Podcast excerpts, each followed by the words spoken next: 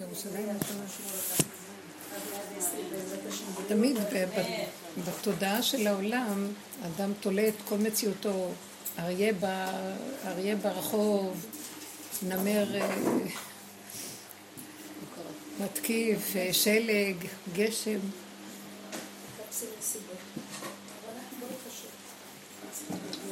נכון שיש אה, הסיבות יכולות להשתמש בכוח הטבע, אבל אנחנו הולכים לפי סיבות, ולא לפי כוח הטבע, כפי שעץ הדעת משיג אותו. נרגשת, זה חום. השם יכול לסדר סיבה שלא יהיה לו גשם ולא כלום, כלום לא ישפיע על הבן אדם ויפתח לו את כל הדלתות ושום דבר. גם באמת אנחנו שמים לב ש... זה הפרשנות של, של המוח של עץ הדת יוצרת את המצב הזה. אני הרבה שנים נוסעת בלילות והשם שם אותי בלי תנאים. דרך זה אני רואה את ההשגחה שלו. ואני רואה שנים ארוכות איך הוא מנהיג אותי בתוך הנסיעות, ואני רואה את ההשגחה בפרטי פרטים, ממש. כי אם הייתי מאורגנת ומסודרת ועל פי המוח של עץ הדת, אז אנחנו לא יכולים לראות את ההנהגה שלו, כי אנחנו סומכים על הסדר של עץ הדת, על התירוצים, גשם, שלג, אוטובוסים, זה. וראיתי השגחות מדהימות, שממש, הוא תמיד יתגלה באיזושהי צורה, ש... את לא לבד, מחזיק אותך, מסדר אותך, מביא אותך, וכולנו ככה, זה לא רק אדם אחר, אבל אנחנו, החיים לא נותנים לנו, צורת החיים שלנו לא מאפשרת לנו לראות את ההשגחה בגילוי. כי זה כמו ענן שיושב עלינו, צורת החשיבה שלנו. כל מה שאנחנו עושים בשיעורים זה לברר את uh, המהלך הזה שבו אנחנו חיים, ולא לתת לו, לא להאמין בו, כי הוא משקר. והוא זה שעושה לנו מצוקות. והוא זה שמטעה אותנו. אנחנו נמצאים בתודעת הטעות, כל הזמן אנחנו טועים. והדבר הראשון זה, כמו שדוד המלך אומר, טעיתי כסעובד, הוא מגלה שהוא בעצם בטעות. דוד המלך אומר, טעיתי להשם. כמו כבש שטועה. כי הוא מגלה שכמה שהוא חושב שהוא הולך ישר ומסדר הכל, אבל משהו תמיד תופס אותו בלי שהוא שם לב בשנייה ורגע ומטעה אותו. אנחנו מדברים על הפרשה הזאת, פרשת וירא, ואם נשים פנס,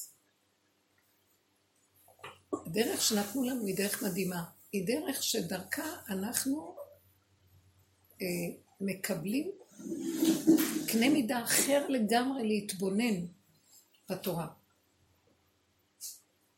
בדקויות. כי מהדרך שלנו אנחנו יכולים על ידי ההתבוננות הדקה בפגמים שלנו, בדרגות הדקות, בלי לשקר לעצמנו, אנחנו יכולים לראות מה קורה בפרשה, ויש לנו כבר משקפיים אחרות. אה, באמת אני אגיד את מה שכתוב, הלא השם אומר לאברהם אבינו, הוא אומר הפסוק הזה, כאילו, למען ידעתיו כי יצווה את ביתו אחריו, ללכת בדרך צדק ומשפט. זאת אומרת, אה, אולי אני אדייק, אם אני אקרא את זה בצורה מדויקת, אולי את, מה שיכול למצוא לי את זה בדיוק. אה,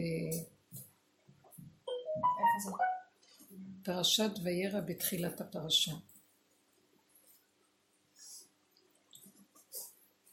שהשם אומר, אני אעשה את אברהם אבינו, אני המכסה אנוכי מאברהם, הלא אני, מצב, אני הולך לעשות אותו לגוי גדול. למה? כי אני רואה, אני את דעתיו, כי יצווה את ביתו אחריו, אכפת לו להמשיך לחנך את בני ביתו ואת צאצאיו על פי דרך המשפט והיושר הנכון.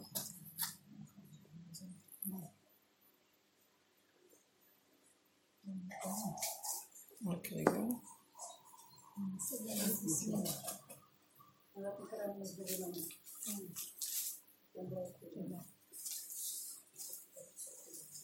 כאילו זה לא בפרק.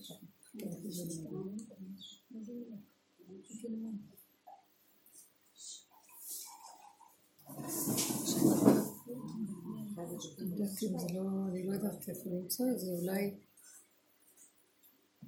פרק כ'? לא. צריך להיות בהתחלה.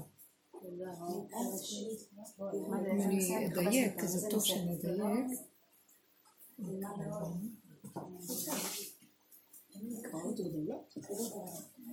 כן.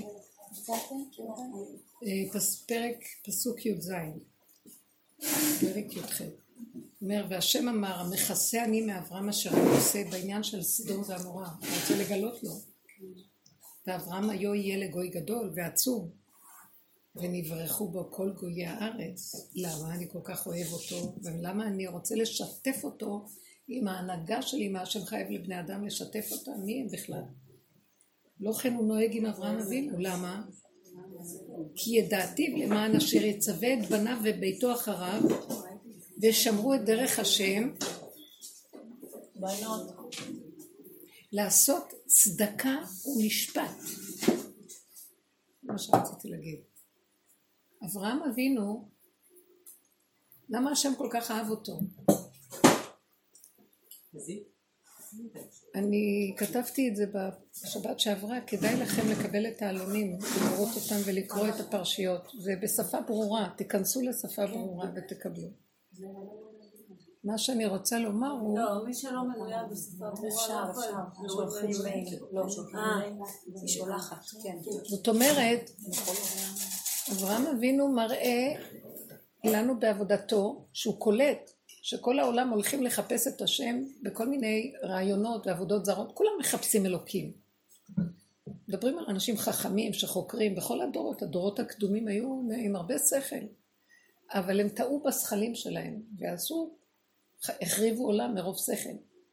כמו שעכשיו גם, יש הרבה שכל ועושים דברים שהם לא מה שהשכל הישר רוצה.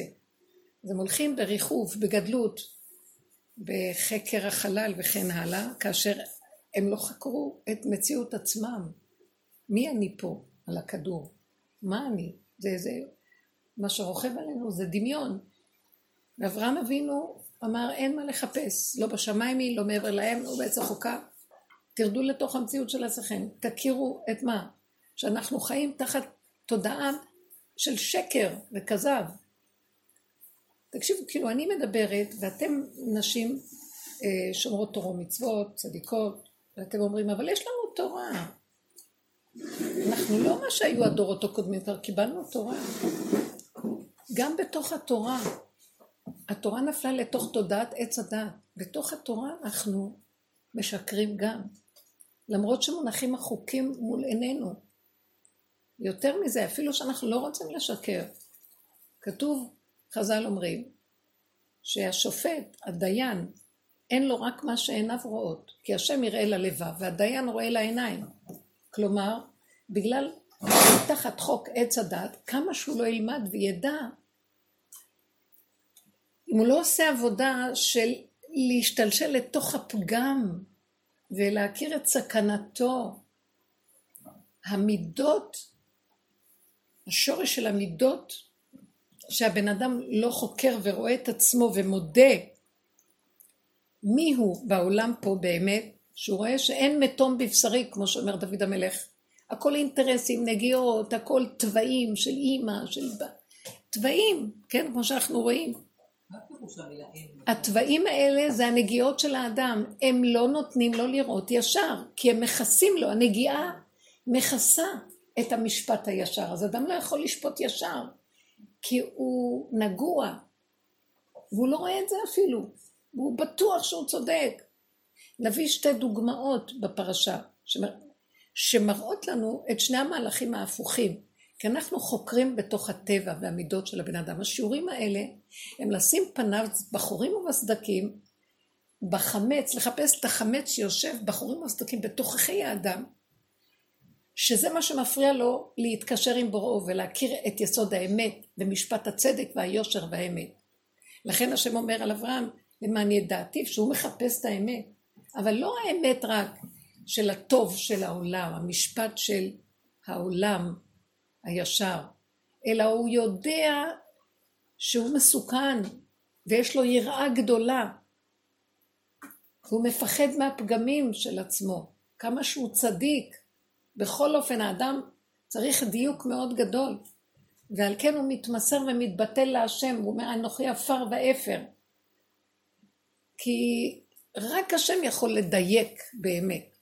אז אם האדם רוצה גילוי השם, הוא חייב, הדבר הכי גדול שהוא עושה, זה להתבטל, להכיר את השקר שלו, את הנגעים שלו, ולהכיר את סכנתו, ולבקש את הרחמים של השם, ולא לסמוך על עצמו.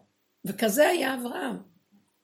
בכל הניסיונות שהשם מנסה אותו, אל תחשבו שניסיון, שאברהם הלך עם הכוח שלו, והשכל שלו, והיכולת שלו, אלא הוא הלך תמיד בהתבטלות, מתוך ידיעה שהוא לא יכול לעמוד בניסיון. רק השם זה שיכול לעזור לו לדייק בנקודה. כי אם הוא ילך טוב, תעמיס עליי, בחנני ונשני. אז הוא ייפול על אתר, על המקום הוא ייפול. והוא פחד מזה, זה הייתה גדולתו של אברהם. וזה גדולתם של הצדיקים האמיתיים. זה לא שהם יכולים, זה שהם הולכים על הלא יכול. ואז מת... יכול להתגלות, מתוך הלא של האדם מתגלה הכן של האלוקות. והוא המנחה ועוזר להם. בואו ניקח שתי דוגמאות של משפט קלוקל בכדור שככה חיים הבני אדם פה. יש לנו את הסיפור של סדום ועמורה בפרשה, שאנשי סדום היו חטאים, רעים מאוד וחטאים לפני השם. אל תחשבו שהם היו אנשים טיפשים, הם לא אהבו להכניס אורחים. לסגור את הוונטלטור? תודה. המהלך הזה, מה זאת אומרת שהם היו חטאים לפני השם?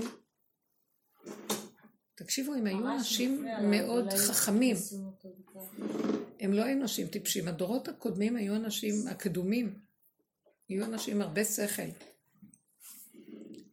אבל המידות שלהם היו בתת רמה. שימו לב איך הם שפטו. הם לא אהבו את לוט, כי הוא היה שופט שם, ולא אהבו כל כך את הכיוון שלו. אז איך הם שופטים? הם אומרים ככה, מה הייתה השיטה של סדום?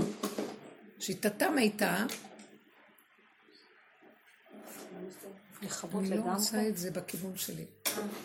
תודה. אם את יכולה רק להעמיד את זה בכיוון אחד, יופי. בסדר, תשאירי ככה. שיטתם הייתה שהם אמרו, אדם צריך לעמול ולהשיג בכוחות עבודתו, שלא יהיה הפקרות. עד כאן זה יפה, נכון? נכון, למה שאדם יחיה בהפקרות? הם לא עודדו הפקרות. זה כמו הגרמנים, ארבייט, עבודה, שליטה, סדר, משטר. מה זאת אומרת להכניס אורחים? אורחים באים, והם אה, בחינם מקבלים. ומתרגלים, וזה לא הנהגה טובה. ועל כן, נלך איתם במידת הדין. אין בחינם. בן אדם צריך, אין אורחים. בן אדם צריך להחזיק את עצמו, לעבוד, להרוויח, להחזיק. עד כאן יש בזה רעיון מאוד יפה גם. כי באמת, אני גם כן. אני גם כן ראיתי את זה כמה פעמים. סיפרו לי אה, במשפחה שמבקשים את הדירות שלהם לשבת, וזה נהוג אצלנו בעולם שלנו החרדי. אנחנו נותנים, עושים חסד, נותנים דירות, לא רק נותנים, מסדרים אה, מצעים, מצעים, ושיהיה יפה, ומנקים, אפילו שנוח לנו לעזוב את הבית, כי אין לנו כוח, אנחנו משאירים דירה יפה, נקייה, מסודרת, עם מי חם, ועם כל מה שצריך, מצוות הכנסת אורחים.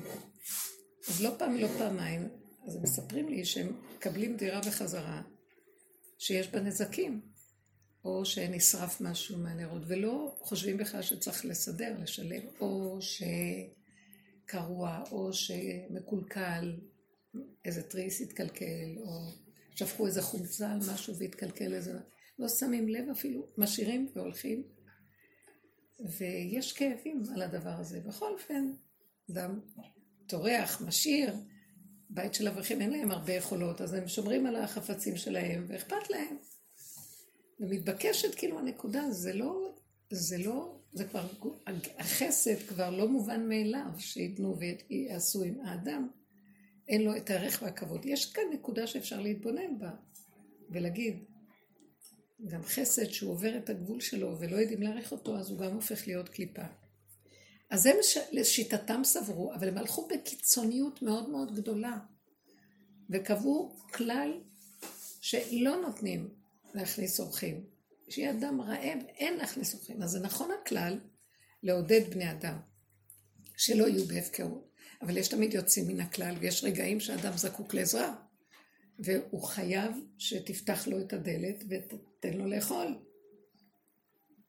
אין, אצלהם הם הלכו במידת הדין הקיצונית, שהיה להם איזה יסוד כביכול של אמת, אבל השתמשו בו במידת דין ללא רחמים. והדבר הזה, והם הצדיקו, למה הם אמרו, יש לנו רעיון של אמת. מה אנחנו, אסור לעודד פראייריות והפקרות. זה רעיון יפה. אז הם לקחו את זה, ועל סמך זה כאלה סגנונות של משפט היה להם. שאין לעבור את המקום הזה, כי אחרת יש כאן הפקרות. לקחו נקודת אמת והתקצנו איתה עד שאיבדה את המקום שלה. כי האמת תמיד יושבת בנקודת האיזון, בין הדין לחסד, מידת הרחמים. שם יש את האמת. בואו ניקח דוגמה. אז הם איבדו את מידת המשפט, כי המשפט הוא בקו האמצע. המשפט לאלוקים הוא קו האמצע, קו הדיוק, לא יותר מדי. זה חסד ולא יותר מדי דין. לערבב את המהלכים במינונים הנכונים. יש רגע שזה נדרש יותר ויש רגע פחות. והכל לפי הרגע והזמן והמקום. ואין מוחלטות כל הזמן אותו דבר. אז האידאה של הרעיון שלהם נגנבה להם בלי אה, השתכללות עם המציאות. הלכו לאיבוד, ועשו, היה חרון אף גדול עליהם בעולם. בואו ניקח סיפור אחר בפרשה, סיפור של אבימלך, מלך אה, גרר, מלך פלישתים, שהוא, אברהם ושרה מגיעים לשם, אז ישר כמו שהיה במצרים, פרשה הקודמת הוא אומר לשרה, תגידי שאת אחותי, שלא יהרגו אותי. אז היא אומרת לו, הוא אחי, והוא אומר לו, היא אחותי. ואז לוקחים אותה לבית של מלך גרר, אבימלך. ואז בא אליו השם בחל... ומנגעים אותו בנגעים, הוא חוטף מכות, הוא לא יודע למה. למה חוטף מכות. כל רגע, ש... ברגע שנכנסה אצלו הביתה. בחלום הלילה מופיע אליו השם, הם לא היו אנשים פשוטים. תגידו, אצלנו מופיע השם ואומר לנו, הם היו אנשים לא פשוטים. הנציב מוולוז'ין אומר, אה, הנציב מברלין, לא יודעת, הנציב, אומר שהם היו אנשים מאוד גדולים, גם פרעה, גם אבימלך, נבוכדנצר, הם לא היו אנשים פשוטים, הם היו אנשים בעלי, גם סדום לא היו אנשים פשוטים, תבינו במה אנחנו מדברים. אנשים מאוד חכמים ויודעי דבר. אבל לא היה להם משפט צודק ואיזון במידות. שכל נכון, כשאין לו השתכללות במידות. אבימלך לוקח את שרה. בחלום הלילה מופיע לו השם ואומר לו, תשמע, אתה לוקח אשת איש אצלך בבית. הוא לא נגע בה בינתיים, לא, הוא אמר לו, אז הוא אומר לו, ואני על זה מקפיד עליך ביותר, אני. אנגע אותך בנגעים. אז הוא אמר לו, אני, אני צדיק, אני תמים, אני, אני לא התכוונתי, הוא אמר לי שזאת אחותו, והוא, והיא אמרה לי שזה אחיה, אז מה אני אשם? מתלבש באצטלה של צדיק ותמים, אם הם הלכו במידת הדין, סדום במידה חזקה, אני, אני אומרת את זה כדי למצוא את נקודת האמת שאנחנו תמיד חותרים אחריה. אז אבימלך הלך במידת החסד כביכול, פלישתים מלשון רחבות והתפלשות. חינגות, יאללה, באה אישה לפה, בוא ניקח אותה. היא אומרת שזה לא בעלה, הוא אומר שזה... מי? אברהם אבינו, כשהוא תופס אותו אחר כך למחרת, אומר לו אבימלך, מה עשית לי? כמעט אז הבאת עליי צרה גדולה מאוד, למה לא אמרת שהיא אשתך? אז אומר לו אברהם, כי פחדתי אם אין יראת אלוקים במקום והרגוני. פחדתי שיהרגו אותי. כלומר, מה הוא רוצה להגיד? תגיד שאתה בעלה, ואז לא יהרגו. אז ידעו שאתה יש את איש... לא, הוא אומר. אני אגיד שאני בעלה, תהרגו אותי ותיקחו אותה. כולי עלמא, אתם תיקחו אותה. למה? כי אתם נואפים גדולים, וזו שיטה אצלכם. כל אישה שבאה צריכים לבדוק בציציות שלה, מה היא, מה היא לקחת אותה. גם אם תדעו שהיא אשת איש, תהרגו לה את האיש ותיקחו אותה. מה אתה מצטדק ומיתמם שאתה אני תמים? היא אמרה לי אחות, אחות, אחי הוא, והיא אומר לי אחותי. יאללה, מה אתה מתכסה רשע? זה החסד שאין לו גבול, והוא הולך ככה, וזה בסדום הדין שאין לו גדר ואין לו גבול ואין לו מידה, אין משפט צדק פה בעולם. עד שלא באה התורה, העולם היה הולך ונחרב, כל אחד לשיטתו, יענו מתכסה. יש לי רעיון של אמת. שימו לב, בואו ניקח לדוגמה, את עצמנו לדוגמה. אל תשימו לב לרעיונות. רעיונות של אמת הם רק התחלת, הפסיק הקטן של ההתחלה. כשזה יורד למידות, אם המידות אין בהם ישרות, ואין בהם במידות שלנו ישרות. אין, אנחנו כולם נגועים. התוואים מקולקלים אצלנו, עץ הדת, השכל שלו מקלקל אותנו. דוגמה של אימא, אתם ראיתם כמה אנחנו מדברים לנושא הזה, אתם יודעים מה זה אימהות. אימהות כל כך דואגת לילד שלה, שהיא הורגת אותו.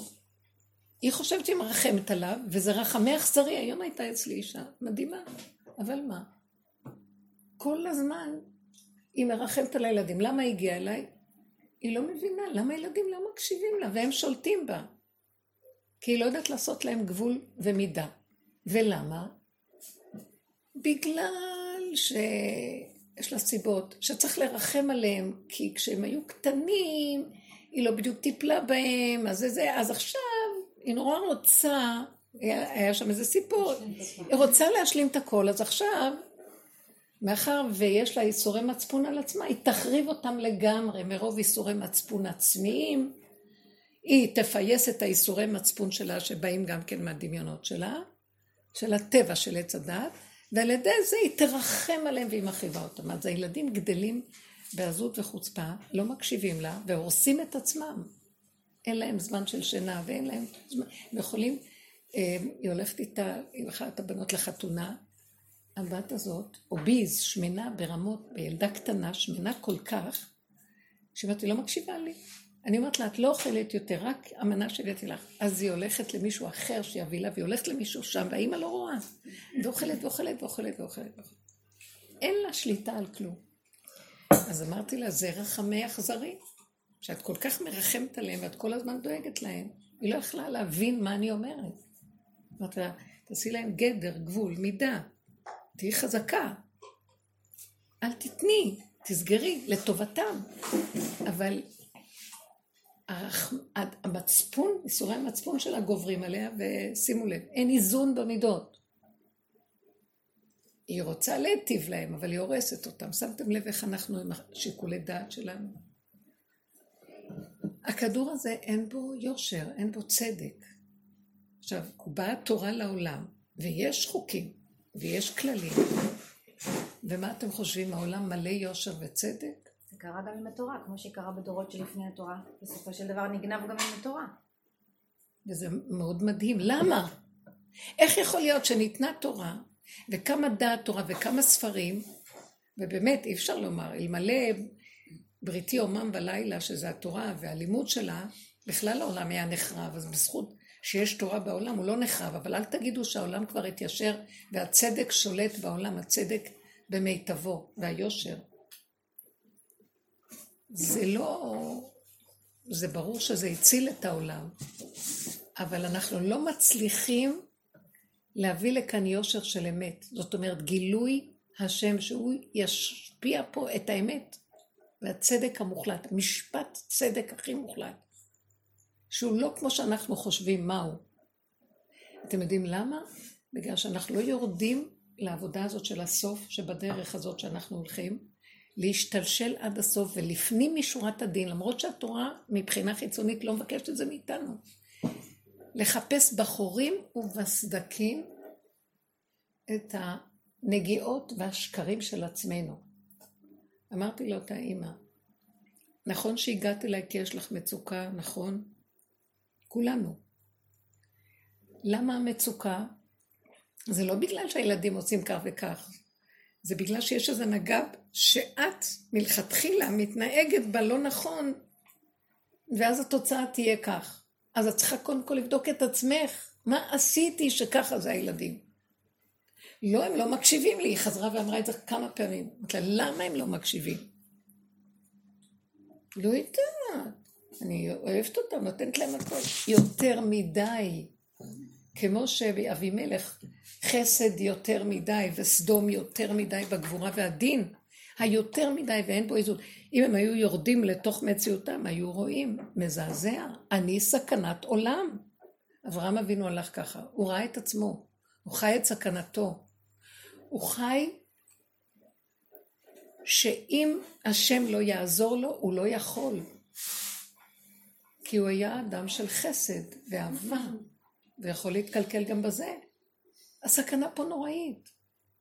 אז הוא הטמין את עצמו לפני ולפנים בתוכו, וחיפש את פגמיו, והגיע לשפלות עד כדי כך שהוא אמר, מרוב שהוא ראה מי הוא, והוא אמר, ואנוכי עפר ואפר. מאיפה הוא הגיע לזה שהוא עפר ואפר?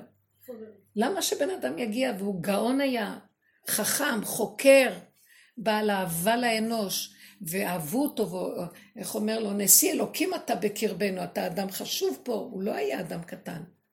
מאיפה הוא יבוא להגיד, ואנוכי עפר ואפר? למה? למה עפר ואפר? כי הוא ידע את נגעי עצמו, הוא הכיר את עצמו, ולא, הוא שמע אותם, הוא אמר, טוב, הם לא רואים, שייתנו כבוד, אבל הוא לא לקח את הכבוד הזה באמת, כי הוא ראה מי הוא באמת, והשפלות שלו, השם אהב אותו בעבור זה, והתגלה אליו. כי כשאנחנו מגיעים להכרת האמת ומודים באמת, כמו יום הכיפורים, מתוודים על הכל באמת, אפילו שנראה לך לא עשיתי כזה דבר. אם חכמים אמרו, הם יודעים מה הם אומרים, תגידי. כי את לא רואה מה שהתורה מראה להם, שאנחנו מסוכנים. תיבת נחשים ועקרבים בתוכנו, תיכנסו ותודו באמת. ואיזה אור מופיע ב, ב, ביום הכיפורים. י"ג מידות הרחמים, שמנקה ומטאטא את הכל, כאילו לא היה כלום. יבוקש עוון ישראל ואיננו, וחטות יהודה ולא תימצאנה. אין, לא היה ולא נברא. נעלם הכל, ומופיע אור של חסד, משהו שאי אפשר לתאר.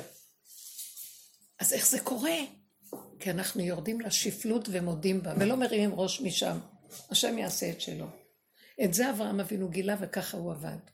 אז השם אומר לו, אני על כן ידעתיו, כי הוא יחפש לעשות צדק ומשפט אמת. איך? על ידי זה שהוא ידע את השקרים שלו ויפחד מעצמו, אז הוא יתחנן להשם שיעזור לו. ושהוא לא ילך בבטחה עם הרעיונות אמת הגדולים שלו. סליחה, הוא היה חוקר מאוד גדול. הוא חקר את היסודות של הבריאה, ספר יצירה, שמיוחס לאברהם אבינו, חלק ממנו. ודברים חכמים מאוד גדולים, הוא ידע כל החוכמת האסטרולוגיה והכוכבים והמזלות והתוואים והיסודות, כמו שלמה החכם. מכל אדם. זה פשוט לא יאומן. ועם כל זה החזיק את עצמו עפר ואפר וכלום. כי הוא ידע בין החלק הזה לבין החלק של המנגנון של עץ הדת שרוכש בתוכו 500 שנה הבדל והוא בסכנה תמידית כל עוד הוא חי. זה הביא אותו לשפלות גדולה, ומזה השם אהב אותו והתגלה עליו. ואז כשהשם התגלה עליו, הוא נתן לו את השכל של המשפט הישר, והוא ידע מה הוא צריך לעשות בצורה המדויקת, כי זה השם דרכו מתגלה. אין כאן בכדור אמת ויושר, אין, תחפשו עד מחר. אפילו שיש לנו חוקים ואנחנו משתדלים להתהלך בהם, ולה... אבל גם הם, בגלל שאנחנו לא, אנחנו הולכים מהראש עד המותניים עם החוקים האלה, לא יודעים לרדת למטה, וידעת היום, בסדר. והשבות האלה לבביך, כשאתה יורד לתוך התוואים, ולתוך, ואתה רואה את עצמך בזמן אמת של התנסות, משהו אחר לגמרי ממה שידעת. איפה נעלם כל הידע והעוז והפאר של המוח שלך? אתה עומד כולך רועד ולא יכול להחזיק רגע מעמד. אישה אחת מתקשרת אליי, הייתה לי איזה שיחה עם מישהי מתוקה, אישה טובה מחו"ל, שאני, יש לי קשר עם איזה קבוצה, פרסים השומרים, והיא, ואז היא מתלוננת, היא אומרת לי, אני לא יודעת מה לעשות, אני אתגרש או לא אתגרש? תגידי לי, אני כבר לא יכולה, אני לא יכולה, אני לא יכולה.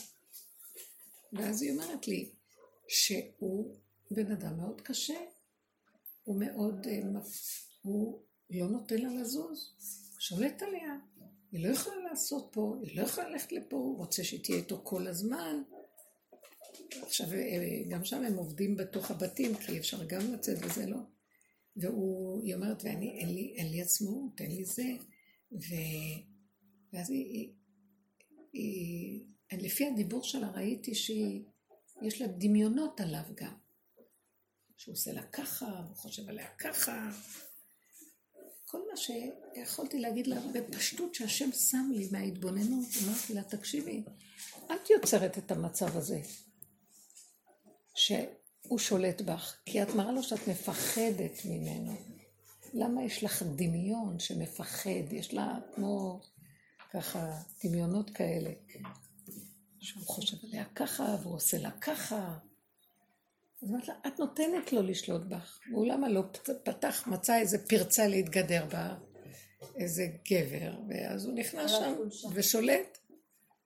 את יוצרת את המצב של החרדתיות, את יוצרת את המועקה, את יוצרת, אחר כך היא צועקת עליו, ואחר כך היא אומרת לה, אני לא יכולה יותר. אמרתי לה, את עושה את הכל לעצמך. את לא מחוברת לנקודה שלך, זה מה שיכולתי להגיד לה מההתבוננות שלי, את ואני, אותו דבר, אנחנו לא מחוברים לנקודה שלנו, שרואה את הפגם שלנו ומפחד מהפגם שלו, שהוא גורם למצב הזה. מחשבות שלך שליליות, ואז את לא סובלת אותו, ואז קולטים את האווירה, ואז משתלט, ואז את מגיבה, ואז... תעצרי את המחשבות, אל תאמיני להם, תתחברי לנקודה שלך, תדעי את הגבול שלך, תודי באמת שלך, שאת לא יכולה להכיל את זה שהוא שולט. אז תגידי לו בעדינות. אל תריבי איתו ואל תכעסי. תהיי נאמנה לגבול שלך, וכשאת בגבול שלך נאמנה ואת אומרת, אני חייבת לצאת. את לא צריכה לתת לו סיבות. אני חייבת לצאת מה? לא, אני רוצה שתשארי איתי, את לא יכולה לצאת. את לא צריכה בכלל להגיד, את רק צריכה להגיד, עכשיו אני צריכה לצאת. אני אחזור עוד מה... ואני אהיה איתך, אני חייבת לצאת. כשאת חזקה בנקודה שלך, כי את מחוברת אליה בלי להתווכח, בלי להתנצח, בלי לצעוק, כי אה, את לא יכולה לסבול, כי הוא משתלט, כי הוא רואה שיש פחד, אז הוא משתלט, נכנס בנקודה, ואנחנו גורמים את כל המצב הזה. אין צדק, אין יושר. אז הוא מנצל את זה, אז היא מרגישה, אין כאן יושר. אבל גם את הרחבת את הגבול ואת המידה, המחשבות שלך עליו, החרדות שלך ממנו, הטענות והמענות, הכל נובע מנקודה של עצמך. תסגרי את המוח, תסגרי את התיק, הוא לא קיים מבחינת המוח לטחון, ותהיי מחוברת לנקודה שלך, וכשיש לך איזה צורך אמיתי, פשוט תעשי אותו, בנחת, במתיקות. זה לא קשור לשני. זה לא קשור אליך, זה קשור לנקודה שלי. חוץ מזה, את יודעת מה התפקידים שלך? תכיני, תעשי, תגישי, תעשי מה שאת צריכה. חוץ מזה, ברגעים אחרים, שזה העניין שקשור אלייך, למה שמה? את מחשבנת וצועקת ונבהלת וכועסת. אתם מבינים מה אני אומרת? אז אין לנו התבוננות בעצמנו, ועל כן המוח מספר לנו סיפורים וצועק ומשתלט ומפחד ודואג, וההוא משתלט וההוא מתלונן. אמרת, זה הכל ממך. אם את תתחילי להתכווץ פנימה ותהיי עם הנקודה של האמת שלך ואל תדעו זה לא קשור אליו. את לא נגדו, את בעד הנקודה שלך בזמן שאת צריכה משהו, שזה הגבול שלך ואת לא יכולה לוותר על הגבול הזה. תכירי את הגבול שלך ותאמיני בו, תלכי איתו. הבן אדם לא מכיר את גבולו, לא מכיר.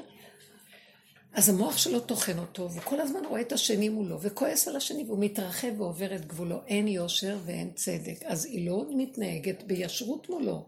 גם הוא לא מתנהג איתה כתוצאה מכך בישרות מולה, ואין הגינות. הוא משתלט, והיא דוחקת אותו וצועקת, אתה משתלט, ויש לי מועקות מזה, ויש לי זה, ואל תשתלט, ואל תשתלט. אבל היא גורמת לו להשתלט, והיא לא, לא רואה את הנקודה. כי אנחנו לא יורדים למטה להתבונן ולראות, אבל אני גורם את זה. איזה דבר יפה זה שאדם יודע את הגבול שלו, ואת המשבצת שלו, ואף אחד בחוק הטבע לא יכול לפרוץ גדר של משבצת של השני, משבצת האמת, כי זה השגת גבול, אסור על פי החוק להשיג גבול. לא תשיג גבול רעך אשר גבלו ראשונים. הקדוש ברוך הוא גבה לו, קבע לו את הגבול הזה מלכתחילה. כשאתה מכיר אותו, שם יש לך מנוחת הנפש ושלום ושלווה. ומה קשור לשני בכלל? השני גם יודע את גבולו. אם הילד היה יודע את הגדר שלו, כי האימא חיה עם הגבול שלה, היה מכבד שהיא אומרת לו עכשיו הולכים לישון, אז הוא לא היה, אבל היא לא יודעת, אין לה גדר וגבול גם, היא צועקת עליו. אז הוא בורח לצד השני גם, ואין. אתם מבינים מה קורה? כי אנחנו לא מחוברים לחלקים הנמוכים, לא מחוברים להכרת הפגם, הולכים עם הרעיונות, צריך להשכיב, זה שעה שצריך להשכיב, צריך לחנך, אסור להתחצף. מה זאת אומרת שהילד מתחצף להורה? מצד דין תורה, ילד צריך לכבד את ההורה, איך הוא מתחצף? כי אם ההורה לא מכבד את המקום שלו, איך הילד יכבד אותו? אז קודמת למצוות כיבוד הורים, כיבוד עצמי של נקודת האמת שלו. את זה הילד מרגיש, אין לו דוגמה. אז למה שלא יפרוץ גדר וילך קדימה? אז נמצא שכל הבלגן שיש כאן בכדור זה כשאנחנו חיים מהראש עד המותניים, במקרה הטוב עד סוף הצוואר, ראש. קודקוד שיער מתהלך בהאשמה, ומשם אנחנו שופטים ודנים וחיים, וגירוי ותגובה והכול. ואין העמקה להכיר את עצמנו. ואם היינו יורדים יותר לעומק, היינו מגלים שאנחנו, דבר ראשון, תת רמה. אין יושר פה, אין צדק, יש גניבת דעת גדולה מאוד, יש שוחדים ונגיעות על כל צעד ושעל. והבן אדם לא מכיר את עצמו, ויש לו רעיונות של אמת, יושר, צדק, הוא... אבל רעיונות זה מכאן ועד להודעה חדשה, ספריות מכאן להודעה חדשה. מה האמת? מארץ תצמח, תרד ללמטה שלך, למידות, לתוואים, לבשר ודם שלך, ותראה איך אתה נראה. תודה באמת. כאילו אם זה משהו אין פה צדק. עם המידות שלנו, אז זה לא כל כך... עוד פעם?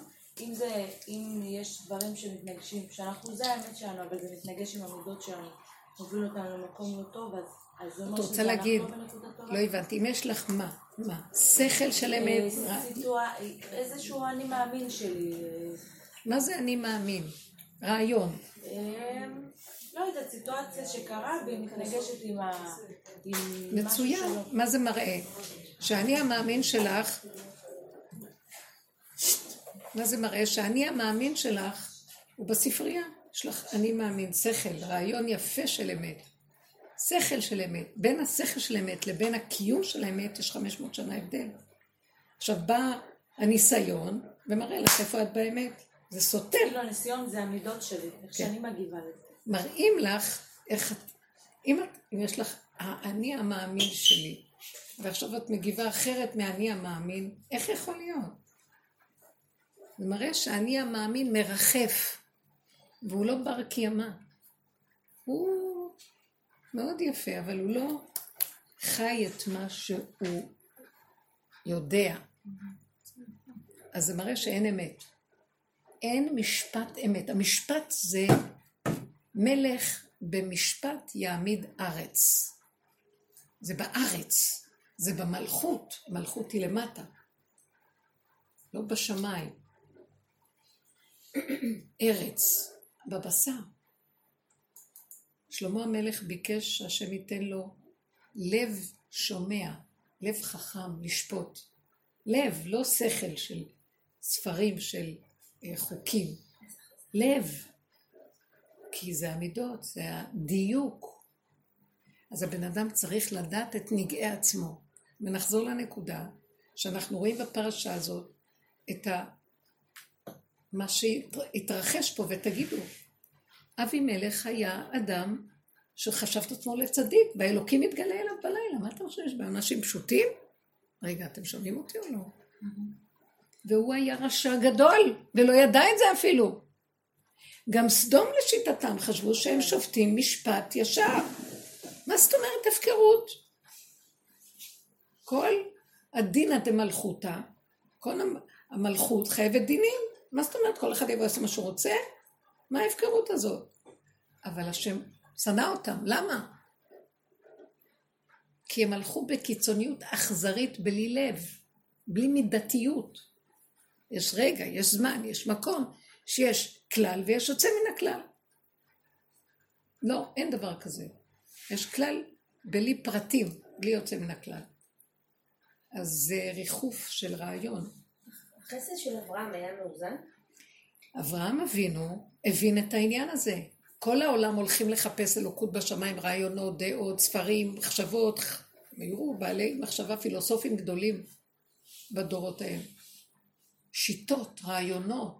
סדום הייתה רעיוניסטית. ואברהם אבינו אמר, כן, זה מאוד יפה, גם אני אדם חכם שחושב, הוא גם היה חכם בדורו, לא היה אז עם ישראל. והוא אמר, אבל מה עם המידות? מה עם האמת שיושבת בתוכנו?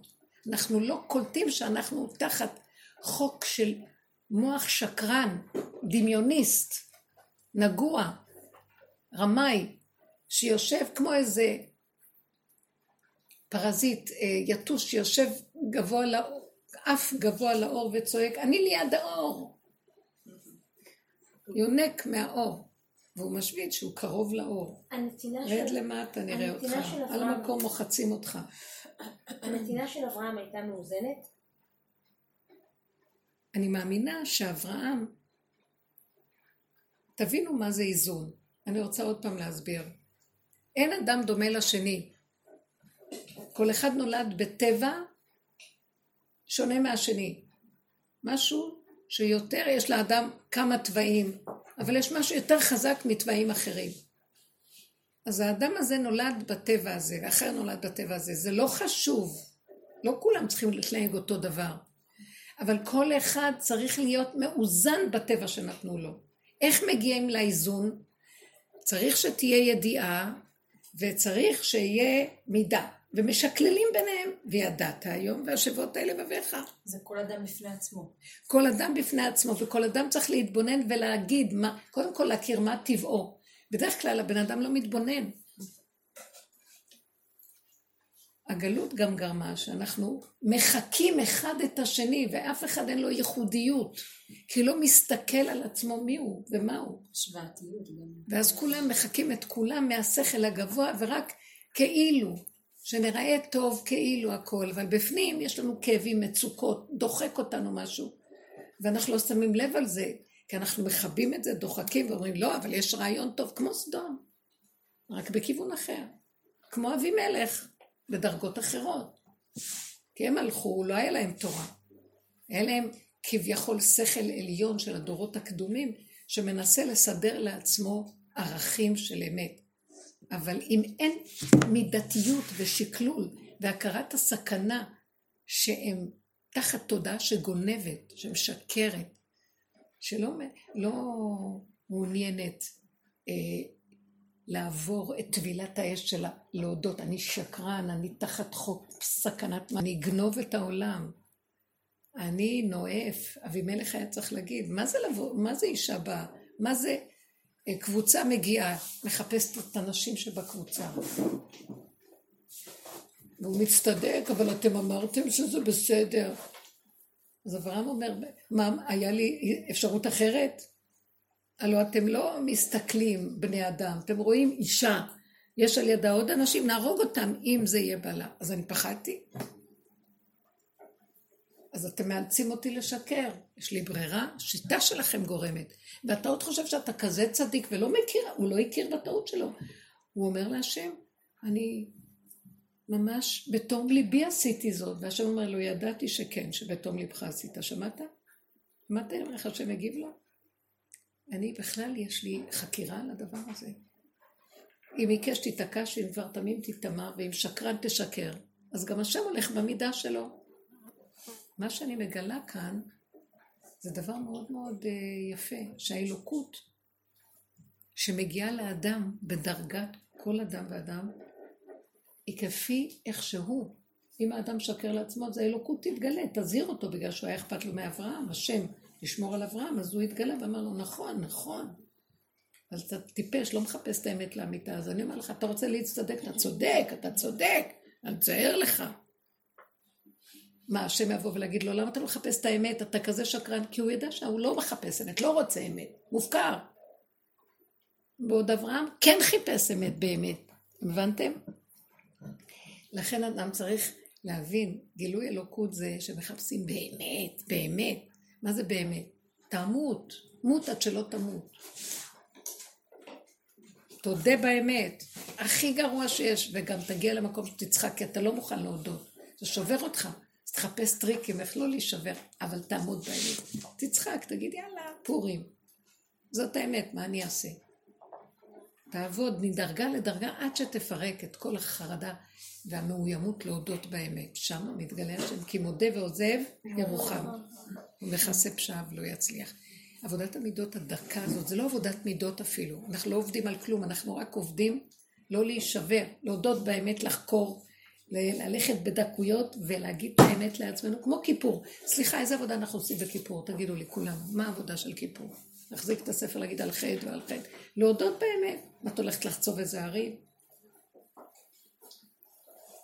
עבודת יום הכיפורים היא רק ההכרה והדיבור. ההתבוננות והדיבור וההודעה באמת. זה לא כל כך רק. עכשיו, בכיפור אנחנו רק. יש לנו צער. קודם כל בגלל שלא אוכלים, מאוד קשה. להודות באמת ואין לך כוס קפה זה מאוד קשה. לפחות היה איזה עוגה וקפה. את מתנחמת בזה, אין לך במה להתנחם, האמת הערומה מולך. אבל שבחיים, בניסיונות של החיים זה בכלל שבירה. כי כשאת עומדת ביום הכיפור, את לא בהתנסות מול, ה, מול המצב. את לא עומדת בניסיון כרגע, את רק אומרת, אומרת, קל להגיד יותר. תעמדי עכשיו בטבילת האש, בזמן התנסות.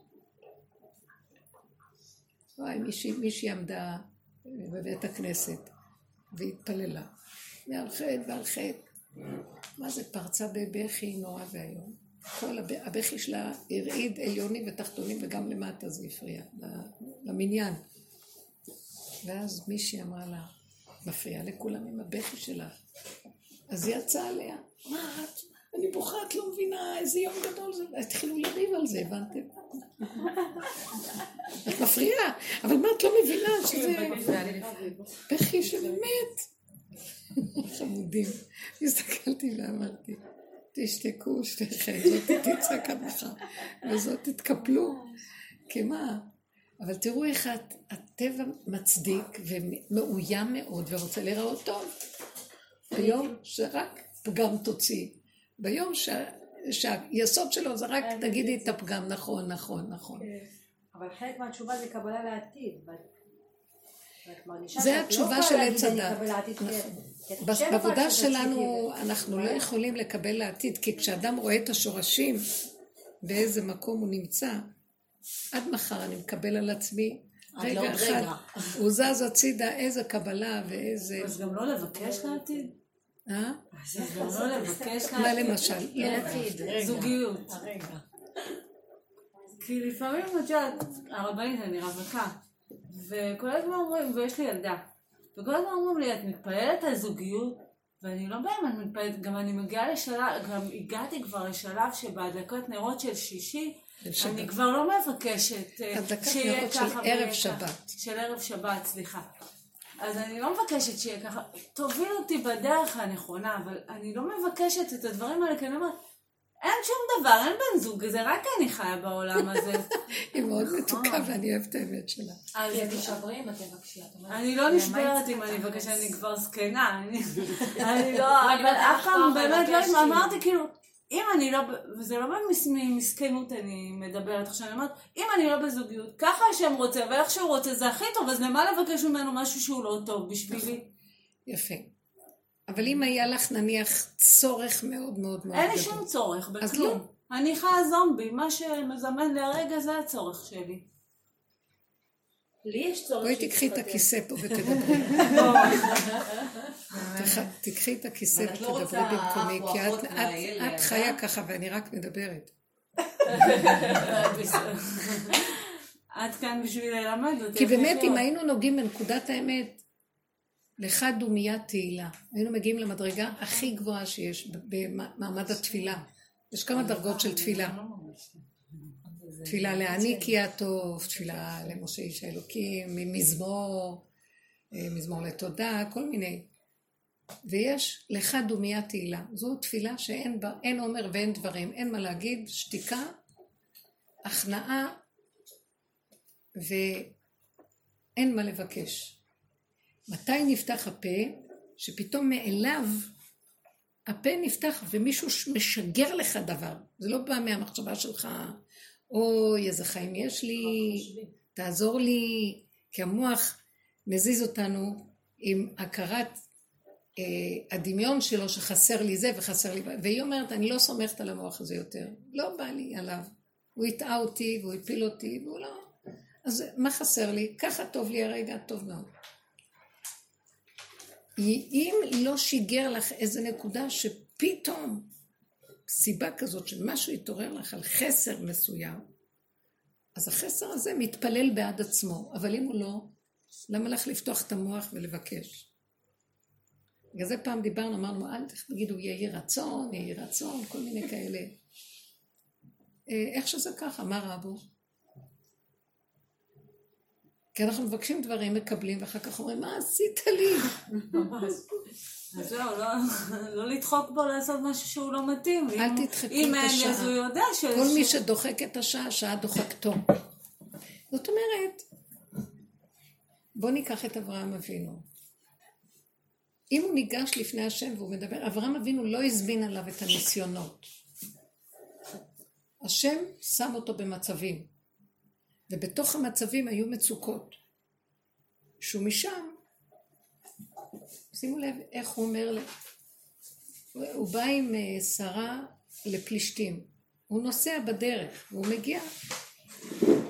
פלישתים ישבו באזור של עזה, איפה שעזה היום. הזות של פלישתים, הזות של אה, הפקרות. ו... הוא, הוא היה הלוך ונסוע נגבה מחרן. הוא חונה שם, מהאזור של ארם נהריים, איפה שטורקיה היום, וזה נראה לי ככה. הוא מגיע לשם. אז הוא אומר לה, למה הוא לא יגיד, השם, תסדר שלא ייקחו לי את שרה. אולי הוא מתפלל, אבל הסיפור מספר לנו שהוא אומר לה בדרך הטבע הפשוטה. תקשיבי, אנחנו נמצאים במקום שזה מושחתים פה. הם יכולים להרוג אותי. הוא אף פעם נראה לי לא חשב שהוא ראוי לניסים מהקדוש ברוך הוא. אז בגלל זה הוא הלך דרך הטבע, יש פה סכנה. יפה, בדרך, יפה מאוד. הוא הלך איתה בדרך פשוטה, הוא אמר לה, תשמעי, בוא, כל עבודתו הייתה בתוך החיים, בתוך ההתנסויות, בתוך המצבים, ללכת איתם, לעשות פעולות ולהיות במקום שאני עשיתי את שלי, השם תתגלה ותעשה את שלך. זאת אומרת, הוא לא הלך עם הרעיונות הגבוהים, משם תביא לי, תביא לי, תעשה לי. הוא חי עם הראש נמוך בתוך מציאות החיים, וזה מקום יפה. אנחנו לפעמים יושבים ואומרים, בוא נגמור 80 פעם את התהילים. בוא נגיד 500 פעם אה, שיר השירים. נקבל ישועות. מקבלים ישועות, כי חלבנו את הקדושה, מה? אז היא מתרצה. נגמר, באים עם השק פתוח, תביא עוד ישועות, וכל פעם הולכים. אם הבן אדם היה נכנס יותר עמוק במציאות החיים, אדם אוכל ושותה, זה לא ישועה. המוח שלו אומר, לא, אם יהיה לי כך, יהיה לי חיים, אם זה יסתדר לי, זה. זה לא נכון, זה המוח של עץ הדת מטעה אותו, וכל הזמן מחפש לו ישועות. ואם השם נותן לאדם ישועה, זה כדי שהוא יתבונן ויתבייש קצת. לא רק זה, אנחנו גם נגמר. יאללה, בוא נלך עוד פעם למלא את השק. אה, דופקים בדלתות, תביא עוד ישועות. המציאות שלנו היא מציאות ילדותית. זה תודעת עץ הדעת. מה שהיא כאן מציעה דבר מעניין. אני אה, חד-הורית עם ילדה, מדליקה נרות שבת. מה, יכולתי לבקש כל מיני דברים. אני אומרת לעצמי, מה, מה יותר מזה שתבקשי בן זוג? לא, לא יוצא לי הדיבור הזה. זה מאוד פשוט ויפה. אם היה בא איזה צורך גדול, אז היא זורמת עם מציאות החיים, שאין תחושה של חסר או איזה מסכנות. לא, המוח לא מפתח, אז היא נהנית מהמציאות הקיימת ומודה להשם. איך שזה ככה. אם הוא שולח סיבה חזקה, בן אדם מרגיש, שולחים לו איזה משהו, או מצוקה שדוחקת, או איזה משהו, שם הוא מתפלל ומבקש. אבל לא מראש לסדר איזה רשימה, א', ב', ג', ד', זה שעת רצון, בוא נגיד, בוא נגיד, בוא נגיד.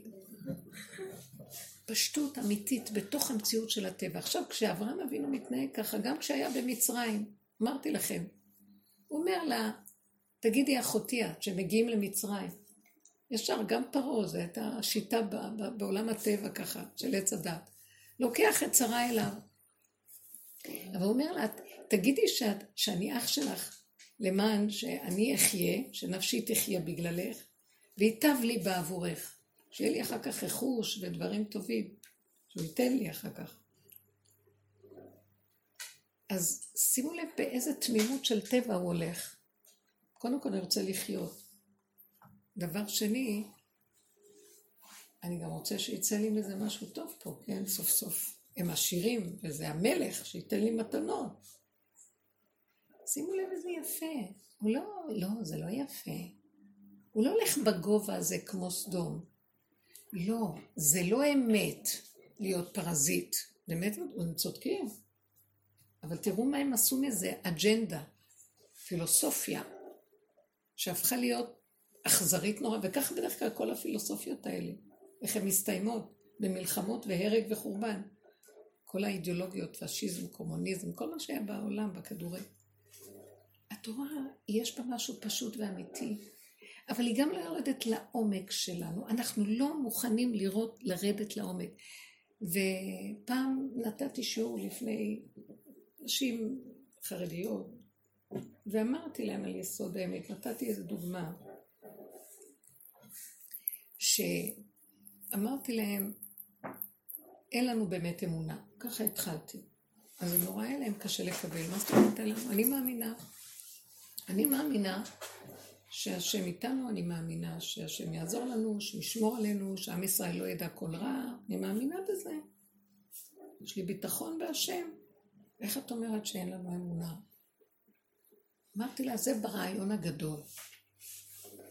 ואז היא נתנה, היא גם אמרה, אני לא מפחדת מהאיראנים שיפוצצו אותנו, כי השם יעזור לנו, הוא לא ייתן שיפוצצו אותנו, אני מאמינה בזה. ואז אמרתי לה, את עכשיו מדברת מאוד גבוה ויפה. בוא נצייר ציור כזה, שבשעה אחת שהילד שלך חוזר מהתלמוד תורה, הוא לא חוזר באחת. מחכה אחת וחצי, הוא לא חוזר. מחכה שתיים, הוא לא חזר. מרימה טלפונים, מבוהלת. אז מרימה למורה, המורה אומרת, אני לא יודעת, או הגננת, או אני לא יודעת מה.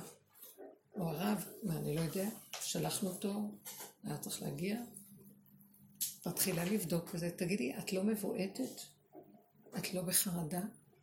לאן נעלמה האמונה שהשם תמיד שומר ואין לך מה לדאוג בכלל? בפועל, כשמשהו קורה, זה לא כל כך פשוט. גם כשהיה בתקופה של הטילים של, איך קוראים לו, סדאם חוסיין, אז אני זוכרת את הבעתה של רק הזעקה, האזעקה באמצע הלילה כבר קיבצה את כל המערכות, שלא נדע. כמה שאדם יגיד שהוא מאמין, זה... אז תדע את מציאותך ותודה באמת. לא, אנחנו יש לנו... היא לא יודעה מה לענות לי על זה. אחר כך היא אמרה, טוב, תראי, לא נצטווינו על כזאת אמונה. אנחנו לא נצטווינו להכיר את האמת עד כדי כך. היא אמרה לי את זה בפירוש. תכירי את מציאותך, כי מה שקורה לנו, אמרתי שאם נכיר את מציאותנו, אז נוכל להודות שאנחנו לא, אין לנו מה שאנחנו מדמיינים, ואז יבוא הדבר, כי מודה ועוזב. היא לא יכולה לקבל את זה, אמרת, לא נצטווינו לעבוד ככה. שמעתם? כי אנחנו, אין לנו את המסוגלות. לא, אני לא באה להגיד נגד, אבל אני אומרת, ככה הגלות נותנת לנו. כי היא אומרת, אנשים חלשים לא יכולים לעשות את זה, אבל הגאולה לא יכולה להיות בלי שנרד לנקודות האלה. בלי שניגע בנקודות האלה עד מתום, כמו שדוד המלך עבד. אם לא ירדו קבוצה שישחטו על נקודת האמת, לא יכולה להיות פה גאולה, כי הגאולה תבוא, אבל לא יוכלו להכיל אותה. אין כלים. זה כאילו, המודה ועוזב עושה הכנעה, אין כלי יותר גדול מהכנעה. זה עניות בדעת. אדם לא נותן לעץ הדעת הזה להתרחב עליו, ואת זה השם, זה מה שמזמין את האור האלוקי להתגלות, וזה מה שמסתיר שלא יתגלה, שהוא מרים ראש. מה זה מרים ראש? חושב שהוא בסדר, מצדיק את מציאותו. למה? כי הוא מפחד שנפשו אה, תתייאש עליו, שהוא יראה כל כך הרבה פגמים. אז הוא מעדיף לחיות עם התדמית של נפשו עליו, והדמיונות שלו, תדמית חיובית, חיובית של עצמו, ומזה הוא חי, מאשר לחיות מהשם, והגילוי של השם. ככה אנחנו חיים בגלות כולנו. אז יש לנו מאוימות נורא גדולה מהפגם והשלילה, ולא מוכנים להודות בו. ואם היינו רק תופסים את הנקודה ומתעקשים לחיות איתה ולהודות בה, ולא יהיה, שלא, שיהיה מה שלא יהיה. לא להישבר. לא להישבר. למה לא להישבר? כי ככה זה, כי ככה אני. עכשיו, לא מצפה ממני שאני אהיה מושלמת. זה גניבת דעת של עבודה זרה של עץ הדת, של המחשבות. הוא לא מחפש מאיתנו להיות צדיקים ולא מושלמים. הוא רוצה שנצדיק את מציאותנו, שאנחנו לא יכולים, ונגיד, אבל צדיק, אתה השם עלינו, אתה הצדיק שלנו. כי אנחנו לא יכולים להגיע למקום הזה, במקום זה נתמה, אבל אני חייב להיות צדיק. נכון, בין רשע שבעולם לבין אני שבעולם החיובי, אז יותר טוב שאני אהיה צדיק מול אני הרשע. אבל האמת לאמיתה זה, אני לא מציאות, רק אתה חי וקיים. איך אני אביא את עצמי ללא מציאות אם אני חיובי וצדיק? רק אם אני אגיד איזה צדיק אתה מדומיין על עצמך, אתה. אני חייב להוריד את הנקודה של הדמיון העצמי שלי, החיובי, על מנת להודות באמת שאני לא. זה עבודת יום הכיפורים. אי אפשר לגלות את האור הזה, שחוט השנים יתהפך ללבן, ילבינו עוונותיהם של ישראל, בלי להגיד את האמת. כי איפה שיש אמת, מתגלה השם. שתהיה האמת הכי גרועה, אדם מודה באמת. ובשביל זה צריך נרבים ועבודה פנימית, וזאת עבודה שאנחנו עושים. ולא לפחד. שהאימא תסתכל על עצמה ותראה למה היא כועסת על הילדים שלה, זה קשור אליה. ונגיד שעבר, היא עשתה הכל וראתה שלא, היא יכולה גם להגיד, ידיי לא שפכו את הדם הזה, ריבונו שלם, זה איפה שהגבול שלי ואני לא יכולה יותר. תן לי ישועה, אני לא יודעת מה לעשות. תתגלה עליי ותרחם עליי. אבל יש לו קבלות לאדם הזה שפונה להשם, מתן עבודה, ולא מסדר רשימה של ישועות ואין בבסיס, מה, מה עשית כדי לקבל ישועות? אתה חולב בכוח את הקדוש ברוך הוא. זה לא פשוט.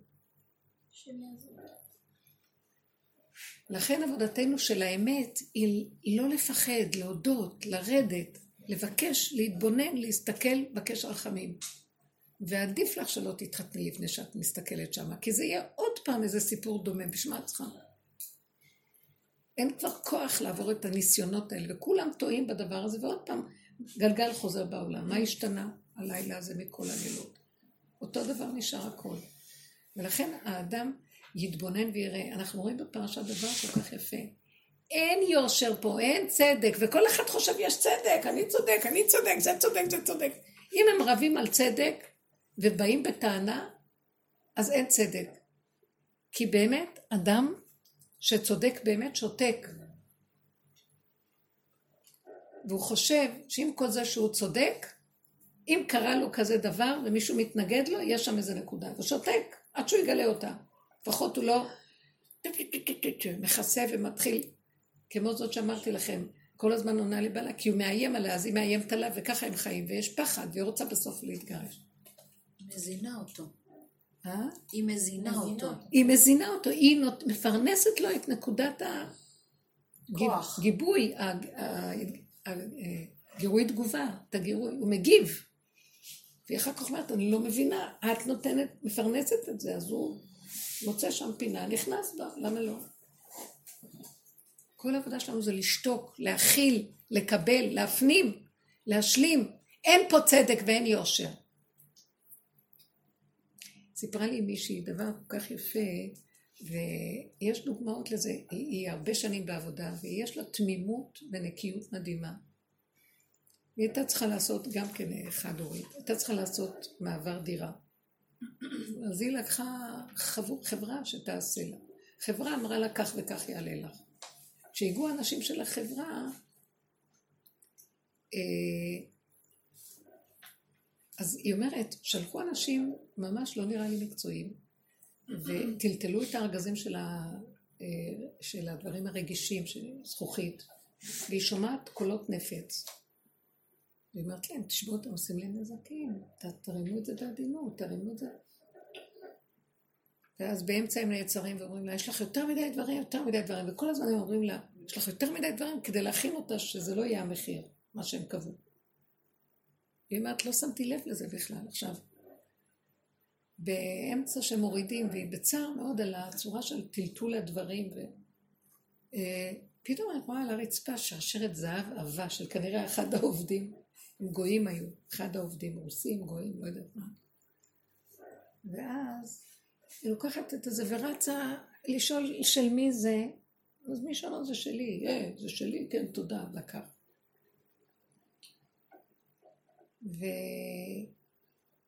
ואחרי כמה זמן, כשהם גמרו את הכל, הם אומרים לה, גברת, זה לא המחיר בכלל, את צריכה לשלם לנו כמעט כפול. אז אמרת להם, אני לא יכולה לשלם, זה מה שקבענו, זה המחיר, זה כלום. לא, אנחנו לא זזים מפה עד שאת תתני לנו. והם לא יצאו משם. היא פחדה, גדולים, מאיימים. אז נתנה להם עוד כסף, צ'ק של עוד כסף. אחר כך היא אומרת לי, איזה איך, אני מסתכלת אחורה ואני אומרת לעצמי, איך הם רימו אותי? ופתאום היא נזכרה בצמיד הזה,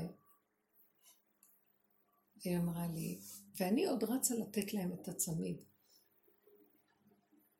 השם אומר לי, קחי את זה, ואל תחזירי להם. ואני לא מקשיבה בכלל.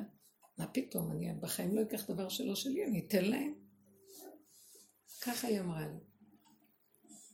אה, אחר כך היו לה עוד כל מיני מקרים כאלה שממש, מה זה, יש לה כנראה משהו תמים, ואנשים, נופלת, ויש סוג של אנשים שמושכים את הרמאים.